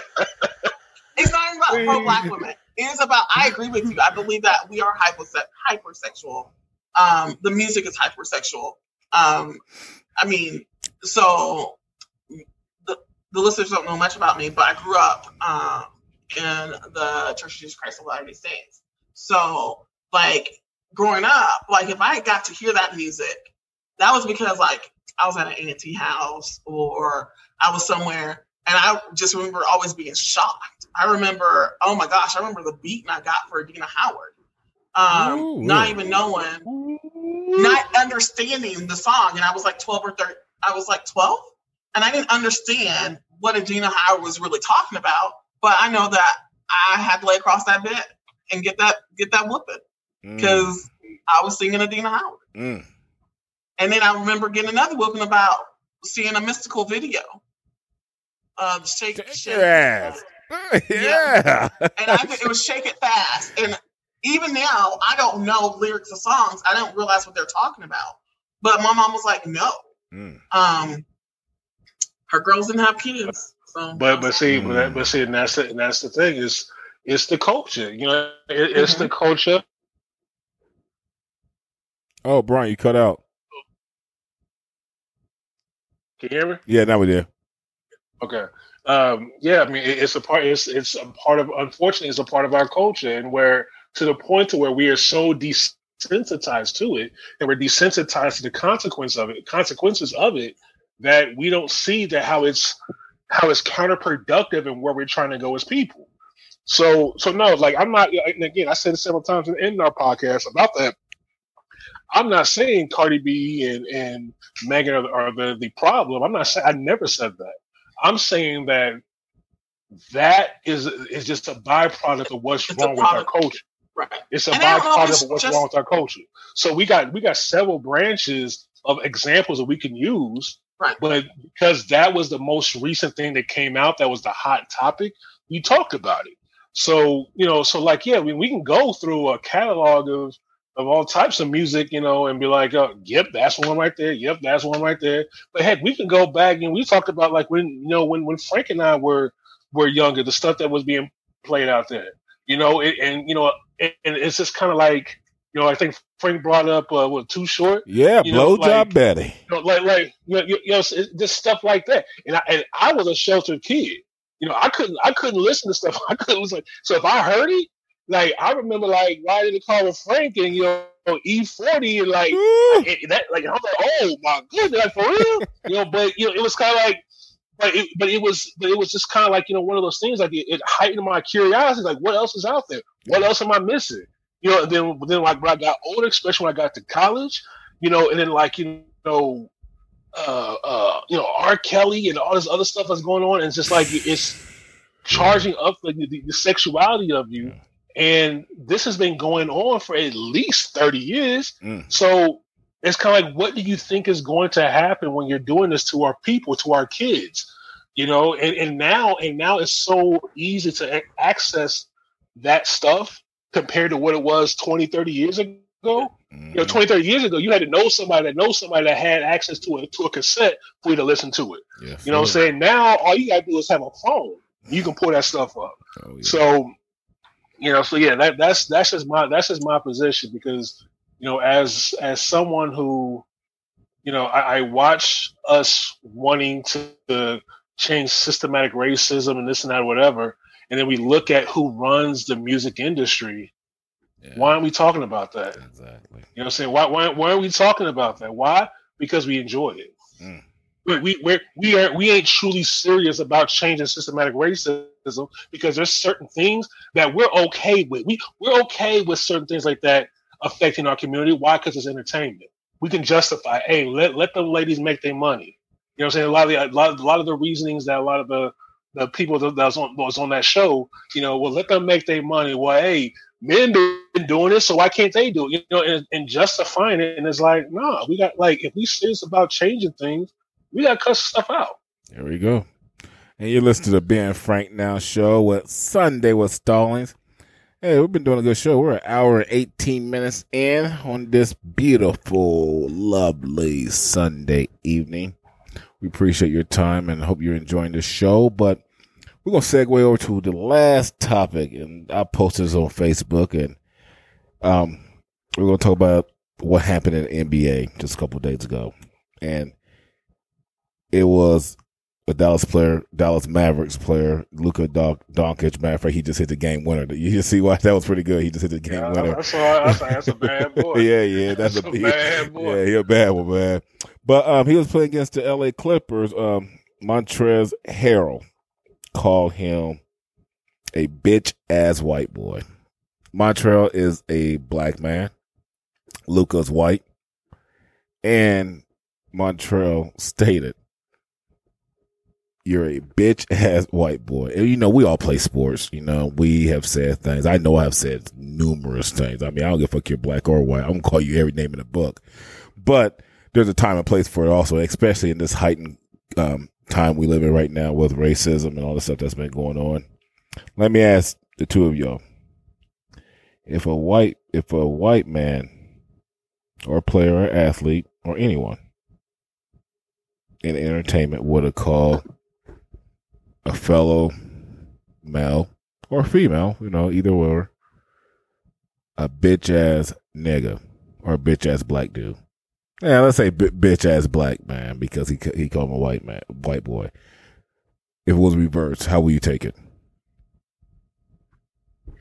Oh, we, we, we would be livid. We would be livid. And this is and this is kind of the example of what I was talking about, like where we tend to want to stay in that victim role Mhm. because because like we can say it Mhm. but they can't. Why? Because we're the victim. Like you, you can't you can't talk bad about the victim, but the victim can talk bad about you though. Mm. You know what I'm saying? It, it's it's almost the same idea of like, uh, so like the movie that the Wayans brothers did, White Chicks. yeah. Oh right? man. The, movie, the, the movie White Chicks had all these like you know white know, these stereotypes of white girls, right? you right. you know, and you know, and it's like, you know, it was cool. Now, what if it was a white? What, what if it was like, you know? Now I know like Robert Downey Jr. Like, uh, what was it Tropic? Uh, what was that movie? Uh, Trop, Tropic Thunder. Tropic Thunder. Yeah, Yes. like he like he he was in blackface, and it was like me. I wasn't offended. I thought it was actually pretty funny. Yeah. Like I thought it was actually pretty funny. You know, or like the movie back in the '80s, uh, Soul Man. Yeah. You know, with that dude. Uh, you know, what I'm saying like like that was actually, you know, like but but you do but you do that stuff today. oh man. You do that stuff today. Oh man, people are going to be livid. You know, but it's like, but yeah, I, I think that I think that like right now, back to what I was saying, like we're so emotional. Like we're so emotional right now that that is going to happen, you know. But I will say that uh, Montrezl Harrell he did apologize to Luka, which I commend him on. You know, I commend Yes. him for that. Uh, you know, because you know, I mean, I mean, yeah, none, you know, either way, especially like you said, with with the the, the uh, the climate where living things yeah. are now, with racial where racial issues and stuff are now, like you can't you can't do that because because in the ways of happening is is white folks gonna be like, hold on, y'all y'all, y'all gonna sit there and talk about us like that, but y'all want us to take y'all serious? Because we always gotta remember they don't have to take us serious. They're the majority. You're right. You know what I'm saying? So like you if, if you if you want people to take our our our needs serious, then we you know we have to we have to have some type of control in how we talk when we're frustrated. You know what I'm saying? We can't do that. Hey, white boy, like, like no, we can't we can't do that if, if we don't want them to lash back out at us. And then you know what I'm saying? So that's where I'm at with it. So you say so smash or dash? You you feel on that one? The smash or you smashing that or you Oh. dashing? I'm sorry, that was a smash. Well, well, Matter of fact, well, you know, you know what? You know, I'm sorry. Never mind. That shouldn't be a smash or dash. I was just want, was wanting your guys' comment on that one. Yeah, so don't worry about that one. That was good right there. Um, Takara. Um, so I think for me, the bigger, and this is as a woman, um, I think my bigger issue is not even about the color thing. It's the B-I-T-C-H word that I don't like saying. But Really? um, I think for me, I feel like because my whole thing is, it's like if someone calls me a black woman or you dumb black woman, I'm not focusing on the black part. I'm focused on the fact you called me dumb. Like, like you just put my physical characteristic into it. Right. Like now, if they said the N word, that's a different story. yes. But it's not like he he didn't call him a cracker. He didn't call him what a pecker wood. He didn't call like these other things that black people call white people sometimes that try to equate to the N word. Right. He didn't he didn't call him those things. He called him a B I T C H. White boy. Correct. I have a bigger issue with the B I T C H. So it's it's interesting because I don't I don't. Yeah, I, don't- I don't take it as a race thing. And I, and and if someone says something about me like, "Oh, you chubby black girl," okay, yeah, I'm chubby and I'm black. What's your problem? Okay, So if a You black white, if a black man if a black man would have said that, you wouldn't have had a problem with it. If he's or you'd been basically had more of offense to being called bitch. Is that what you're telling me? yeah. Okay, now For, okay, this read that. This this funny because Montrezl Harrell called Luka a bitch ass white boy. So let's say the black man would have said, "You bitch ass black boy." There's two words right there that strikes that um, strikes the um the, the black community, especially the black male. You call him a boy, and, I, and, I, and I get that for the male. So um, but yeah, I got you. Yeah, but again, for me, growing up here in Texas, I hear people call each other boys all the time, like white man to black man, black man to white man. And so, and and maybe I, I've missed some tension that was there that I didn't realize that was there as you're pointing that out. Because right. I can even think about it this week. Like I was on a job site and I had electricians and roofers and all these people out, and they were diverse Mhm. and they were talking about boy this and boy that. And I don't think they were frustrated or mad at each other. Okay. And I was in Houston at that time. So, Wow. I mean, and maybe it's because I'm a female. And so on this one, the BITC word, Yeah. CH word is what caught me more than the color. Mm. Like, because if you call me a black bee, Yeah. I'm oh, not gonna man. focus that you called me a black bee. I'm gonna focus that you called me a bee. Like, okay, so why am I a bee? So if a white woman, let's say, is female, female, a white woman Mhm, will call you a black bee. mhm. You I'm gonna focus on the B word. see. To me, when I hear a white individual call a black female a black bee, which I have not heard besides in movies, if I did hear that, ooh man, but hearing that in movies, you know, or just just knowing the history of how white men treated black women, to me they come Mhm. off as derogatory, as racial. I don't, I don't.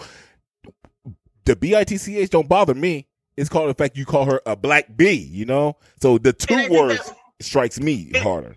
It might just be where we are different in male female. Okay. Like for me, that B word, you call me the B word, you call me a whore, you call me I don't care what you put in front of it, but you Right. called me these this, these names. Right. That for me is a more of a detriment than the color. That's interesting. Okay. Yeah, I know a lot of men. They don't like to be, you Oh. know, you call a man a bitch, whatever. I know some men get offensive to that. Man, you can call me a bitch all you want. You can't, I mean, it is Or what it is. didn't you know, he use the fuck. PUSS that PUSSY word too? Oh, got my phone locked. Um, let me see. No, he. Uh, I think I just said. No, he just um called me a bitch ass white boy. That was it. Okay, never mind. Yeah. I, I I had a P A B. I thought I was going to make it so much worse. So, so there, here, here's the thing that I did have a problem with though, Yeah. is that the NBA. Th- this is how this is how hypocritical the NBA is. Did he not get fined? Right? He didn't get fined. Yeah. Oh, He didn't get fined. Well, have y'all been to an NBA so game? so- yeah. oh. So, so Yeah. it's like, it's like you know, and, and I'm trying to put myself in what a white person's or even a white man in this situation perspective would be on this. I could see their frustration. I could see if, if a white if a white Absolutely. man Hell yeah. I can see that. It's like, hold on. Y'all sitting out here like Black Lives Matter on the courts On the and court. everybody taking knees and, and this and that or whatever. And then this dude comes and calls this dude a, a BA white boy and y'all don't do nothing. Mhm. Then that that right there just stirs the pot of the issues that we have racially. Because now now they look at it as like, you know, because a lot a lot of the Trump followers a lot of Trump followers, you know, they they they have these feelings of like, you know, we're losing our country. We're losing our country to these people. Yeah. You know what I'm saying? And it's like, you know, like, hold on, wait a minute. Y- y'all y'all let that happen and y'all didn't do nothing to them, but let the roles flip and then y'all be over here marching and ready to shut the game down. Like, you know, and so that goes back to my point, you know, from our first episode is that our issues I don't believe are racial. It's just that we are broken people Mm. because even because even in this particular situation, I don't think the NBA did it to to to to spite. But I think they just looked at the situation and they were like, okay, well, you know, it, it's not it's it's not a poli- it's not going to be a political issue. Like you know, we're not going to have like people like you know protesting on the white side, so we we just leave it alone. But let but let let it let that be a protest. Let that be a push from white people pushing on the fact that you know Montrezl Harrell said this and nothing happened to him. Then I think then yeah then you'll see like you know the NBA you know re- reconsidering a fine or whatever because they got pushed by you know by politics. So I think like that's the, so again it's not a, I don't think it's a racial issue. I think I think it's just politics and, and just a broke we just broken people in a broken system. Mm. Two things. I I thought when you said he apologized, he apologized because he got fined. I didn't know he was not fined. Two, um, we, we are broken people. We've been broken since our ancestors were broken families. Like we are We're broken broken, people. we're broken day one. We talking. We talking. I'm when I say broken, I'm talking like day one Adam and Eve type broken. Ooh, Like, yeah, it's Well, like just that's dead, man. Yeah. yeah. So I wanna talk about that, yeah, that, that, that, that, that, that, that, that whole that whole part to me is not a fairy tale. Like that's that's legitimate. Like you know, so Right. therefore, like it all trickles- it all trickles down. You know, so Right. you know, but Generational you curses are real. exactly. Let's make an episode now because there's a lot of questions. You guys are educating me right now. You know, I'm like eating it up, and I like hearing that stuff. And like Takara, she know her history. I love history. I like to learn. Brian know his history, and I'm learning a lot of stuff from y'all right now. You know, so that's very interesting. We got a guest coming in. I see Sam. Sam, can you hear me? Sam's been trying to come in. Sam, can you hear me? I can't hear you. Can you hear me? If you can't hear me, there is a mute button on the app right there. You should unmute yourself. That's why we can't hear you, or you can't hear us. But do you? Okay, let's go ahead keep it going just for a few more minutes. Do you? So, can yeah. I ask a question? Yes, Is it- yes, yes. Has the NBA said why they did not fined him? Sorry, listeners, I, I've been working. Right, no, nobody have said that. Have you heard anything, Zach? I mean, Brian. I mean, No, Brian, no, they, no, they, they, they, no, they haven't, they haven't said anything. They haven't said anything at all. And I, and I, and I'm very curious because this happened a day ago. This happened not yesterday, but let's see what it happened Friday. So you know, I, I, I'm very curious about like when word gets out that he didn't get a fine or anything like that. I'm very curious of what the what the conversation is going to be because I was surprised. But what I happens surprised. when someone says something back to someone someone who is black? Like you can't find them. Ooh, yeah, you're right. Know what I mean? You can't like if someone in turn did that to a black person and they tried to find them, like Exactly. Yeah, yeah, you can. Yeah, yeah, you can. what's You better, you better where's your not. SOP? Nope. Look, you better, yeah, you better not. In my business world, where, where's your SOP? Exactly. Like, And I think they missed. like if you anybody, I went to check that. I, I listened to um I went to a game where Kevin Garnett played before. I went to like maybe seven NBA games in my life. Kevin Garnett was the most vulgar, don't give a f dude ever I've ever heard on a basketball court. And he was calling dudes B A You know what I'm saying? He was calling dudes. He don't care who you were. He was dropping the N bomb every time. The NBA let it go. You know what I'm saying? The guys on the court go to the NBA game. Matter of fact, we're watching it with the crowd there. We don't hear what the guys say. You can pick up some shit they're saying, you know. But if you hear the um, language they are saying, and you got that little white boy for, um, first row listening to this, he's taking that home back with him. Why? Because KG said it. Such and such said it. That's a problem I think we have. We gotta because I've seen a lot of white people say on Facebook, "Well, um, black people call each other niggas, and um, it's in music, and they do this and they I, they do this and they do that. Why can't I call them that?" Go ahead. So at this job site that I was talking about this Yeah. past week, so my temporary workers that I had that were doing the manual labor, like the whole crew of them were African American. Mhm. And like I said, I had diverse people, a diverse, like we just had all these people out on this job site working, trying to get this facility up and running. And the N word was consistent. And Mhm. so when I was finally outside with them, I was like, yo, uh, no, you don't look not on this property. We're not gonna man, miss, why not? And I mean these were African American men who were like 27 to 33. Six of them, every other word out of their mouth was the N word. And I'm looking at like my Hispanic roofers who are like, and then and I speak and understand who were having the conversation about the N word. And it's and they're like, Miss, it's, we have power. No, sir, you are demonstrating that you can use this word and other people can use it too. Stop using the word. Number two, number one, it should be that you're at work, first and foremost. right. Number two, it should be about education. Stop doing that. Mm. But I think Sam's here now. Sam, can you hear me? Sam, can you hear me? I think right. he has to connect his mic. He has to connect his audio. Yes. Yeah, and his audio's up here. And it looks no, like he- he's driving. Yeah, his, his audio is not connected, so Yeah, it's not can. coming through. Yeah, Well, Brian, do you think that people should like that we should be using the N word? Because you made a No, face. no, no, I, no, no, no, no, no, no. I, I, you know, I saw a T-shirt. Um, a, a guy I used to coach with had a T-shirt that said "nigga" with the A, and it had it had a red cross out on it, and it said "nigger" with the red cross out on it, and then the bottom it said "neither." And that that's I I feel the same way. I mean, I feel like the idea, the excuse you hear people say, like, well, we've taken that word and we reversed it. We gave it power to, we took the power, the venom out of it, and we gave it power. We use it as a term of endearment, Mm. and it's like you're the same thing. Like when people, like when women say, like you know, when they call each other bees. Oh this and that, yeah. whatever. Yeah, and I feel like I feel like it's it's foolish. It's foolish on the fact that you know, again, we're not an educated society. So like when you have our generation, our, our younger generation coming up, and they're using these words, they don't understand like where that came from. They don't understand the pain. They don't understand the hurt of it. They know that they have like older people tell them that well, if a white person say that it's not okay, Mhm. but if a black person says it's okay, but they don't understand like the root of it. They don't they, they don't get it. You know what I'm saying? Our generation, same thing. You know, like we we weren't educated to fully understand like what that word meant.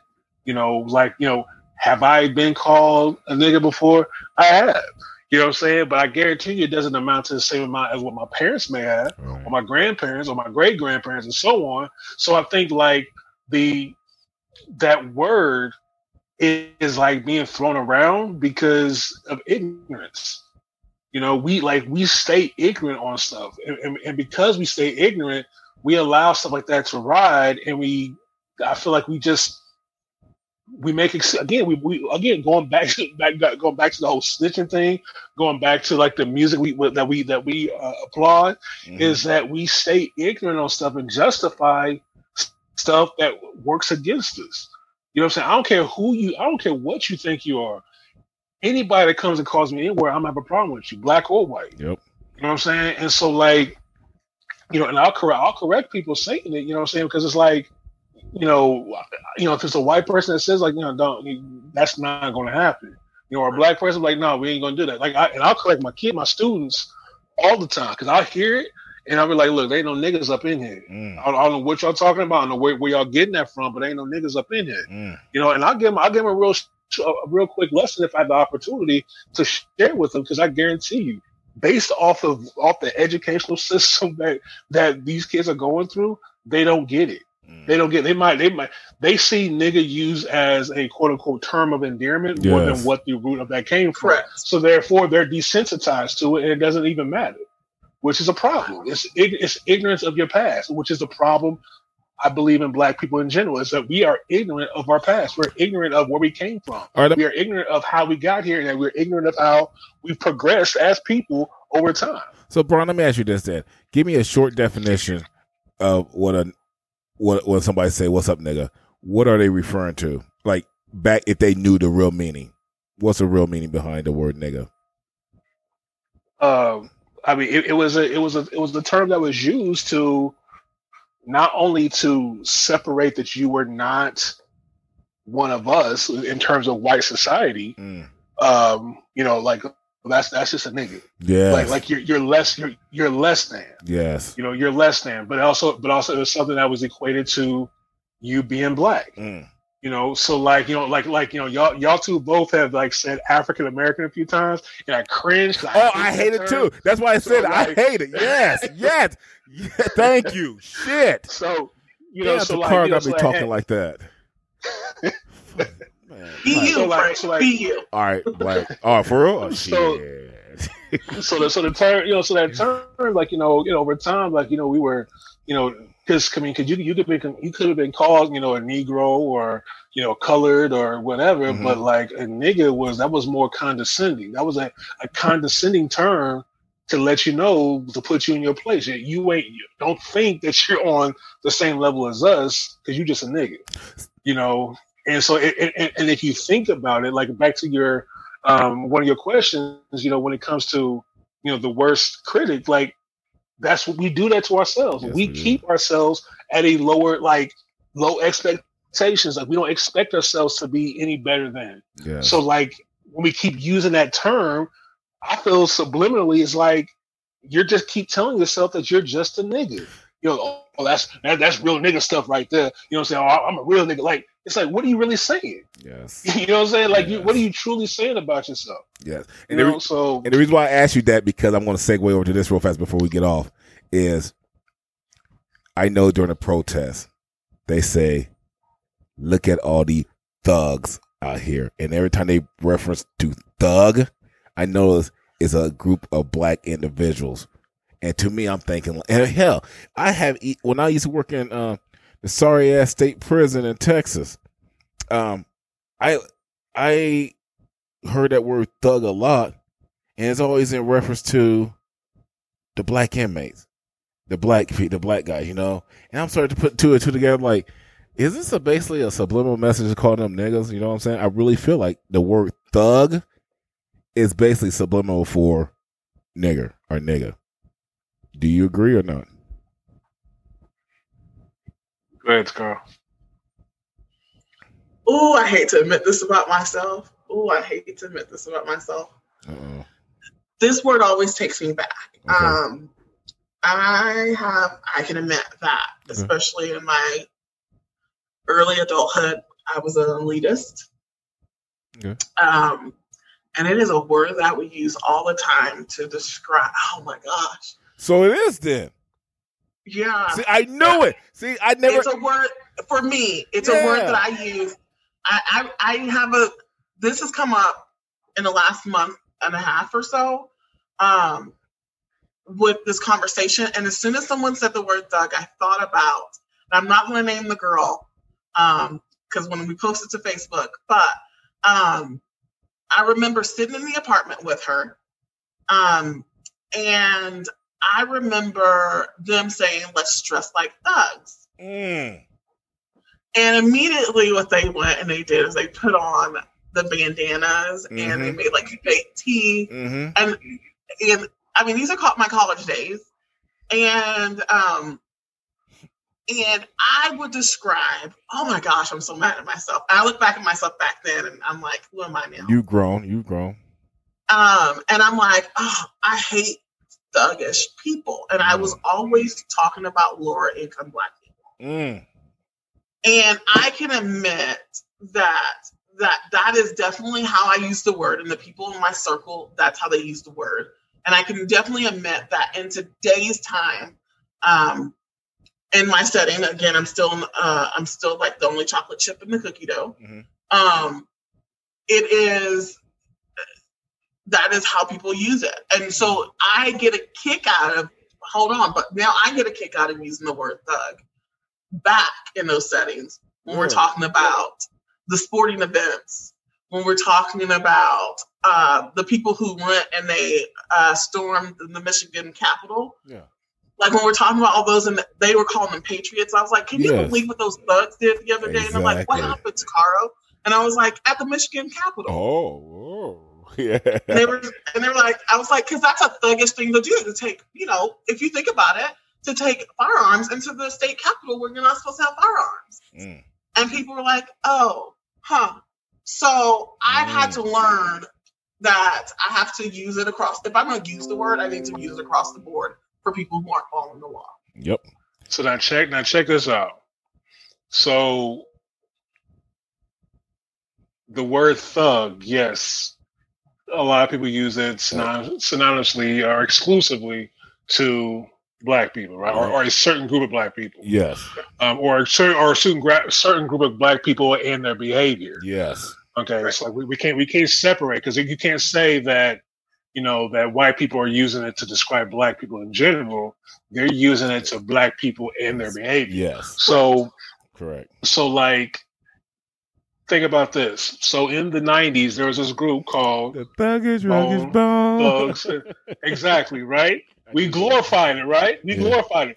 Tupac. Tupac on, on the on the hip hop Mount Rushmore, Tupac got a spot on there. What did he have tattooed on his stuff? thug? Hey, thug life. Thug life and like, you know what I'm saying? You're so right. again, back to my point, we we glorify it.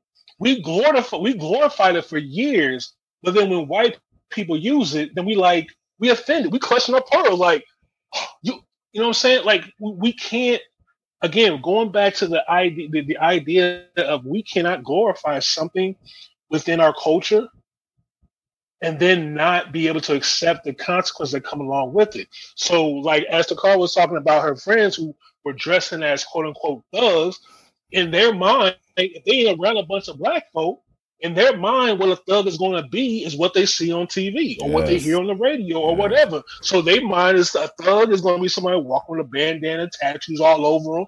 You know what I'm saying? The, the you know sagging their pants, and and that's what it is. Mm. So I feel like we did that to ourselves. We're doing it to ourselves because we're allowing these these uh, these images to be perpetuated in society to say this is how we are. It's no different. It's no different than like you know minstrel shows back in the you know the the uh, the twenties and uh, back in the twenties, of like you know blackface and like the idea that black people were lazy. I can't think of the dude's name, but like you know his his whole role was to talk real slow because I'm really late. Like and, that, and that's what he did. That was his role. You know what I'm saying? And, and that and that pushed the idea that's what black people are. Wow. Or, you know, Birth of a Nation, Birth of a Nation, the movie Birth of a Nation yes. back, you know, back when it showed back in the yes. you know early uh 20th century. Yes.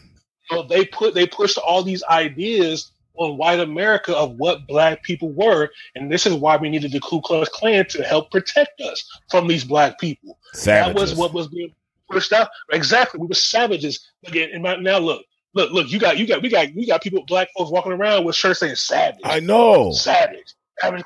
Like we are, put, we again, we're doing this to ourselves. Damn, I didn't like think about that.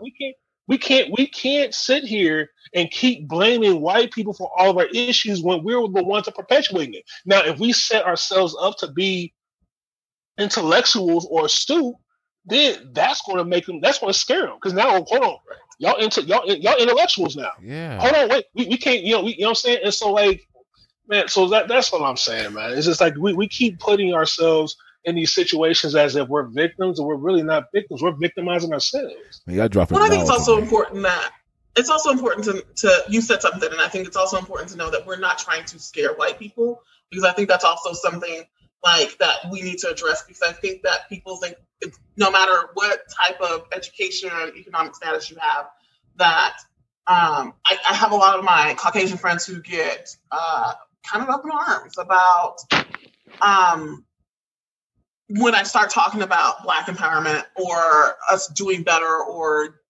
making better strides of now what will a country look for them? And it's i think it's important that we address it as we are trying to be cohesive mm-hmm. and not uh separative. That's not a word.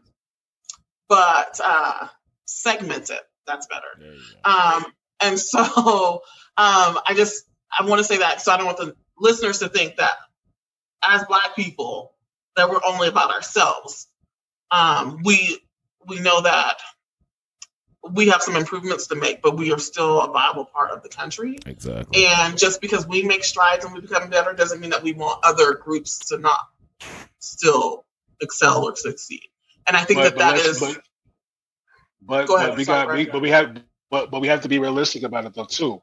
If mm-hmm. if you've had a 400 year lead lead on people, yeah, lead. right? You've had a 400 year lead on people and you could look over your shoulder and, and like those are the people way behind you and you start looking over your shoulder and they're and they're right there behind you mm-hmm. Mm. you get nervous because it's like mm-hmm. wait wait a minute how is that going to change my life mm-hmm. and right. i think that's what and, and i think that's what the, when i say we scare them i think that's where it comes in at not all white people because again i'm not going to put all right. white people in the same in, in box but there are some especially those in power mm-hmm. and those with money they're gonna look at the situation like, oh my gosh, like, you know, like they they they're catching up. Like they're they're putting themselves in positions of power. Right. You know, and and that's why a lot that's why a lot of them have a problem with LeBron James. Because LeBron, he goes out and just says whatever the heck he wants to say, because he right. got his money. He has power, he has control. You know, and, and, and so like and so like the idea of like education, being educated, you know what I'm saying? Being able to be financially literate, uh, uh, literate, um, just being literate in general, you know, is powerful. And once we figure that out and figure out how to, you know, because there's a lot of people who like want to shoot down capitalism, capitalism, you know, and, and I'm like, you know, you know, like like people like uh, just real real real quick story. I had, a, I had a friend who was just talking about like you know you know capitalism is the problem. We need to get that, get rid of capitalism. And I'm like, why? And it's like you know because that's when white people brought that you know brought that system. Like what system would you use that white people did not create? You know you know whether you want to be a Marxist or you know or whatever, white people created all that. I was like, so so you can't like you know I'm not sure what you're talking about. I was like I was like yes they created the game, but we can learn the game and dominate the game or, or, be more influential in the game if we wanted to. You know, you look at you look at athletics. at one time when it came to football, it was only white people that played football. Mm-hmm. You know what I'm mm-hmm. saying? And then black folk get black folk learn the game, we dominate. Same thing with basketball. And so it's like we can learn if we become educated on how to manage our money. If we learn how to control our fa- and get our families back, get daddy back in the house, have let daddy be daddy, and like you know, and not let the government be daddy. Then you know, what I'm saying we we we can be a viable part of the country. But until then, we keep we need to stop getting that. We, we we're going to just continue get, getting our uh, getting our way, getting our own way of being able to progress, and we need to stop blaming white folks for all of our issues. I agree, and, and me being on my pro black women to uh, allow black women to be feminine and not feel like we have to be so strong and independent and resilient. That's there all. you go. There you go. she had to get that one in. because I think it, it is a major issue. Like, okay, anywho. I mean, Democrat. Hey, Democrats made that situation possible. I think both. I think both parties made that possible. If you look Democrat, at the de- Democrats are the ones who exited Daddy out the house, so therefore Mama had to step up and be strong. Thank the Democrats for that. Or no, or Daddy could have. So now we're gonna get started. Or Daddy could have married Mama. like let's let's get it right. Daddy could have what? Daddy could have married Mama. So there wasn't two households. But we don't want to talk about that. No, no, no, no I ain't talking. That, that's not. So you're you're talking like like 21st century issues. I'm I'm talking like I'm talking like the 60s, like where where the no, I'm talking about the 60s and the 70s when welfare became king. And oh, they black, put black black folks were getting married. Black folks were like no, absolutely. Black people are more conservative than other any other group. Truly, we believe in the, our traditional sense is so strong, but we fight ourselves on it.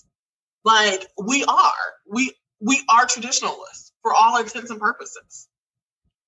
Mm. But that's that's a whole different. yeah, it's a whole yeah, different subject. Different. And then another thing I want to ta- when I was pointing my finger at you, Brian, is um, damn, I should have interrupted you right then and there.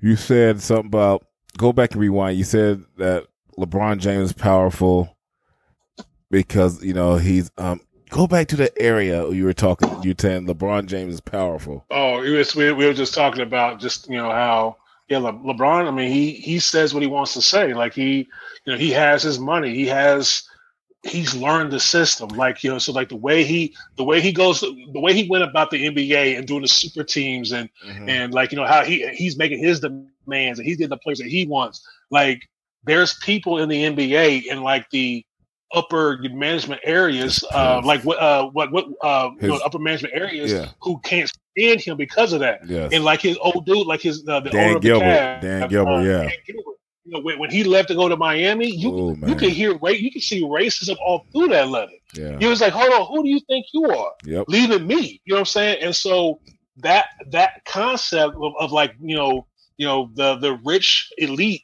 um, looking over their shoulder like yeah. They don't want to see that gap closed. Exactly. They don't want to see that gap closed. But it's going to take for us to become become more aware of literacy in when it comes to how the system works. You know what I'm saying? And and that takes education. If we're not taking education serious, it's never going to happen. So therefore, you know what I'm saying, they would never have to be concerned because we're never going to take it serious to be able to be become educated. And here's my and here's my response to that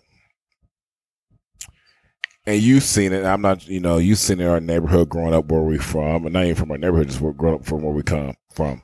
When you have a successful, smart, advanced black individual, before they can actually turn back and help their own, the community, they're already plucked away from the white. They already been plucked away to towards from white folks.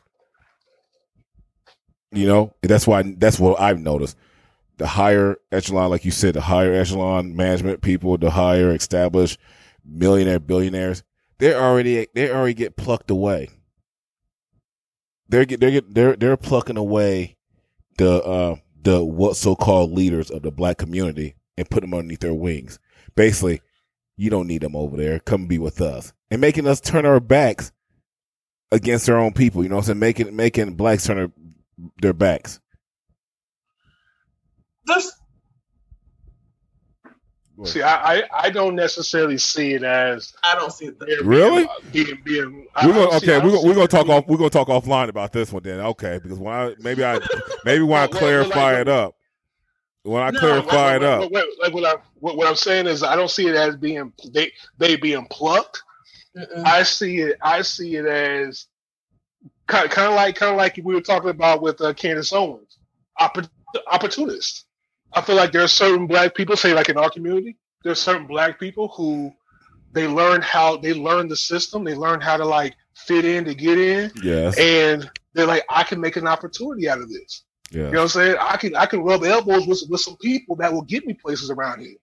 And I don't think that white po- white folks went into community and plucked them out. Well, not. think I'm not saying they're going to in and pluck them out, but they're keeping their eyes in. They they're they're keeping their hands on what's going on around the community, and they see somebody over there that's making some noise and that's starting to become a um, you know, a don't- well known individual. I think we run. I don't think You that think we're being plucked. I think that we run. I think that we are, if you look at how we're indoctrinated, you're indoctrinated to believe that your own neighborhoods, after you make money, aren't where you should live.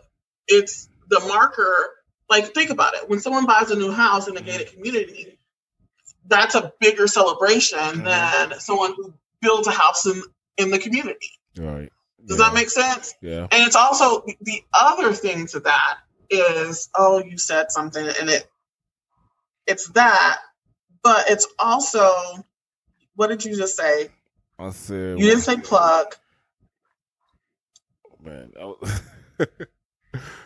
All I know is that we run. But all, the other thing I will say too is African Americans tend to spend money differently, also, and even wealthy African Americans or Black people. Sorry, Brian. Um, we we tend to carry our families with us. So if if we make it, then we are pulling everyone with us, like for a sibling's sake, to try to make it too. Of course. So when we talk about wealth distribution, so you can have a, an African American person who makes the same amount of money as a Caucasian person, and you look at how that money is spent. Mhm. We tend to spend more yeah. to on the family, which Oh, leaves yeah. us less reserves for investment. That's the whole mentality. If I eat, my we all eat. You know. That's yeah. Correct. Let me go Correct. Yeah, I'm gonna end this show, but uh, hey, we're gonna sit back and talk off air real fast. Um, thank you, seriously, thank you to Mr. Brian Stallings, to Miss Taco. Uh, Really? I mean, I mean. Miss Takara Williams, I appreciate it, young lady. I appreciate you joining us. I mean, I thought you and Brian gonna have this um, kumbaya agree on everything today, which it did. And that was beautiful. I love it. You know, that was that was excellent. You know, I thank you guys. And um, on this beautiful Sunday evening, this show will be out. I'll probably, put it out midnight so it can roll into tomorrow. So get the numbers and all that good stuff. But it's all good though. Um, Brian, I appreciate you, man. Anything you want to say to your um, listeners out there before we wrap this up? Hey, I'm just, uh, you know, um, I mean, for for anybody that's listening to this podcast, I mean, I think a lot of these podcasts are, are starting to start to connect. Like if you listen Yeah, to the first one, you know, and, you know, it's they all connect to each other to where you, you, I, I'm hoping that you can start seeing the bigger picture of what what my views what my views are Yes. on a lot of these topics and um again like you know we we black folks we can't keep making ourselves the victim like we have to at some point look at situations of what we're doing to ourselves and stop blaming other people for it because if if not we're never going to get out of the situation that we're in now There we go. There you go. Miss Williams, you know, you got a strong presence, you know, your voice, and there's a lot of things you stated that I'm um curious to hear more about. You know, you said you was a elite eliteless, what was it called? And basically a title ass. That's what I take of it. But you know, so we yeah we found we found out she yeah we found out she's an elitist yeah. she was a bitch yeah, she exactly. can't stand she can't stand thugs Exactly, oh snitching ass. oh snitching ass. nah, I mess with It you. is what it is. Hey, it is, but there's you know you brought a lot of knowledge today. And um, you know, there's a Sunday with Stallings. I was wanting to get the DuPont going, so I haven't talked to her. But I think you might and you might um you might be my Sunday with Stallings. Um, if we can work around your schedule, have a a Tuesday with Takara. You know, I mean, we gotta talk about that. You know, there's don't we see hell? Oh, look at you. We gonna do snitch on the episode all night. have me closed down, man. Have everybody have me closed down. But you know what? We appreciate you. You good people, man. I'm glad we're talking. And uh, anything you want to say to the listeners before my um, computer die at eight percent left battery? Have a great week and be productive. Be productive. Find something productive to do, and going to work isn't productive. Find something else. Hey, damn. To be productive. That that's some real shit. Uh, that's real. Hey, you heard from Miss Williams and Mr. Stallings. This is the Big Frank Now Show. I'm Frank. Um, catch us later on this week. Also, we're building up to um, Jamarcus Gorman and Brian B.J. Allen. Dream of uh, what's called Field of Dreams, not living up to reality. So be on the lookout for that episode. That's gonna be um excellent one. You probably hear a different tone in my voice in that show because to me that'll be like I'm looking forward to that. yeah, one. that's gonna be like my therapy. Honestly, there's a lot of um, stuff I need to say. They need to say also. Um, it's gonna be a good show. Trust me on that. So all you guys know, think, oh, Big Frank flunked out. No, he did not. but anyway, it is what it is. Um, to next time, we love you all. Doesn't matter your race, your religion, your social economical status, anything doesn't matter. We love you, and this is a platform for all. So if you want to be on the show, give me an email. Don't matter. I mean, we got enough people, and we can fit you in. And this is a platform for all. So we love you. You have a good night, and we'll talk again. We out.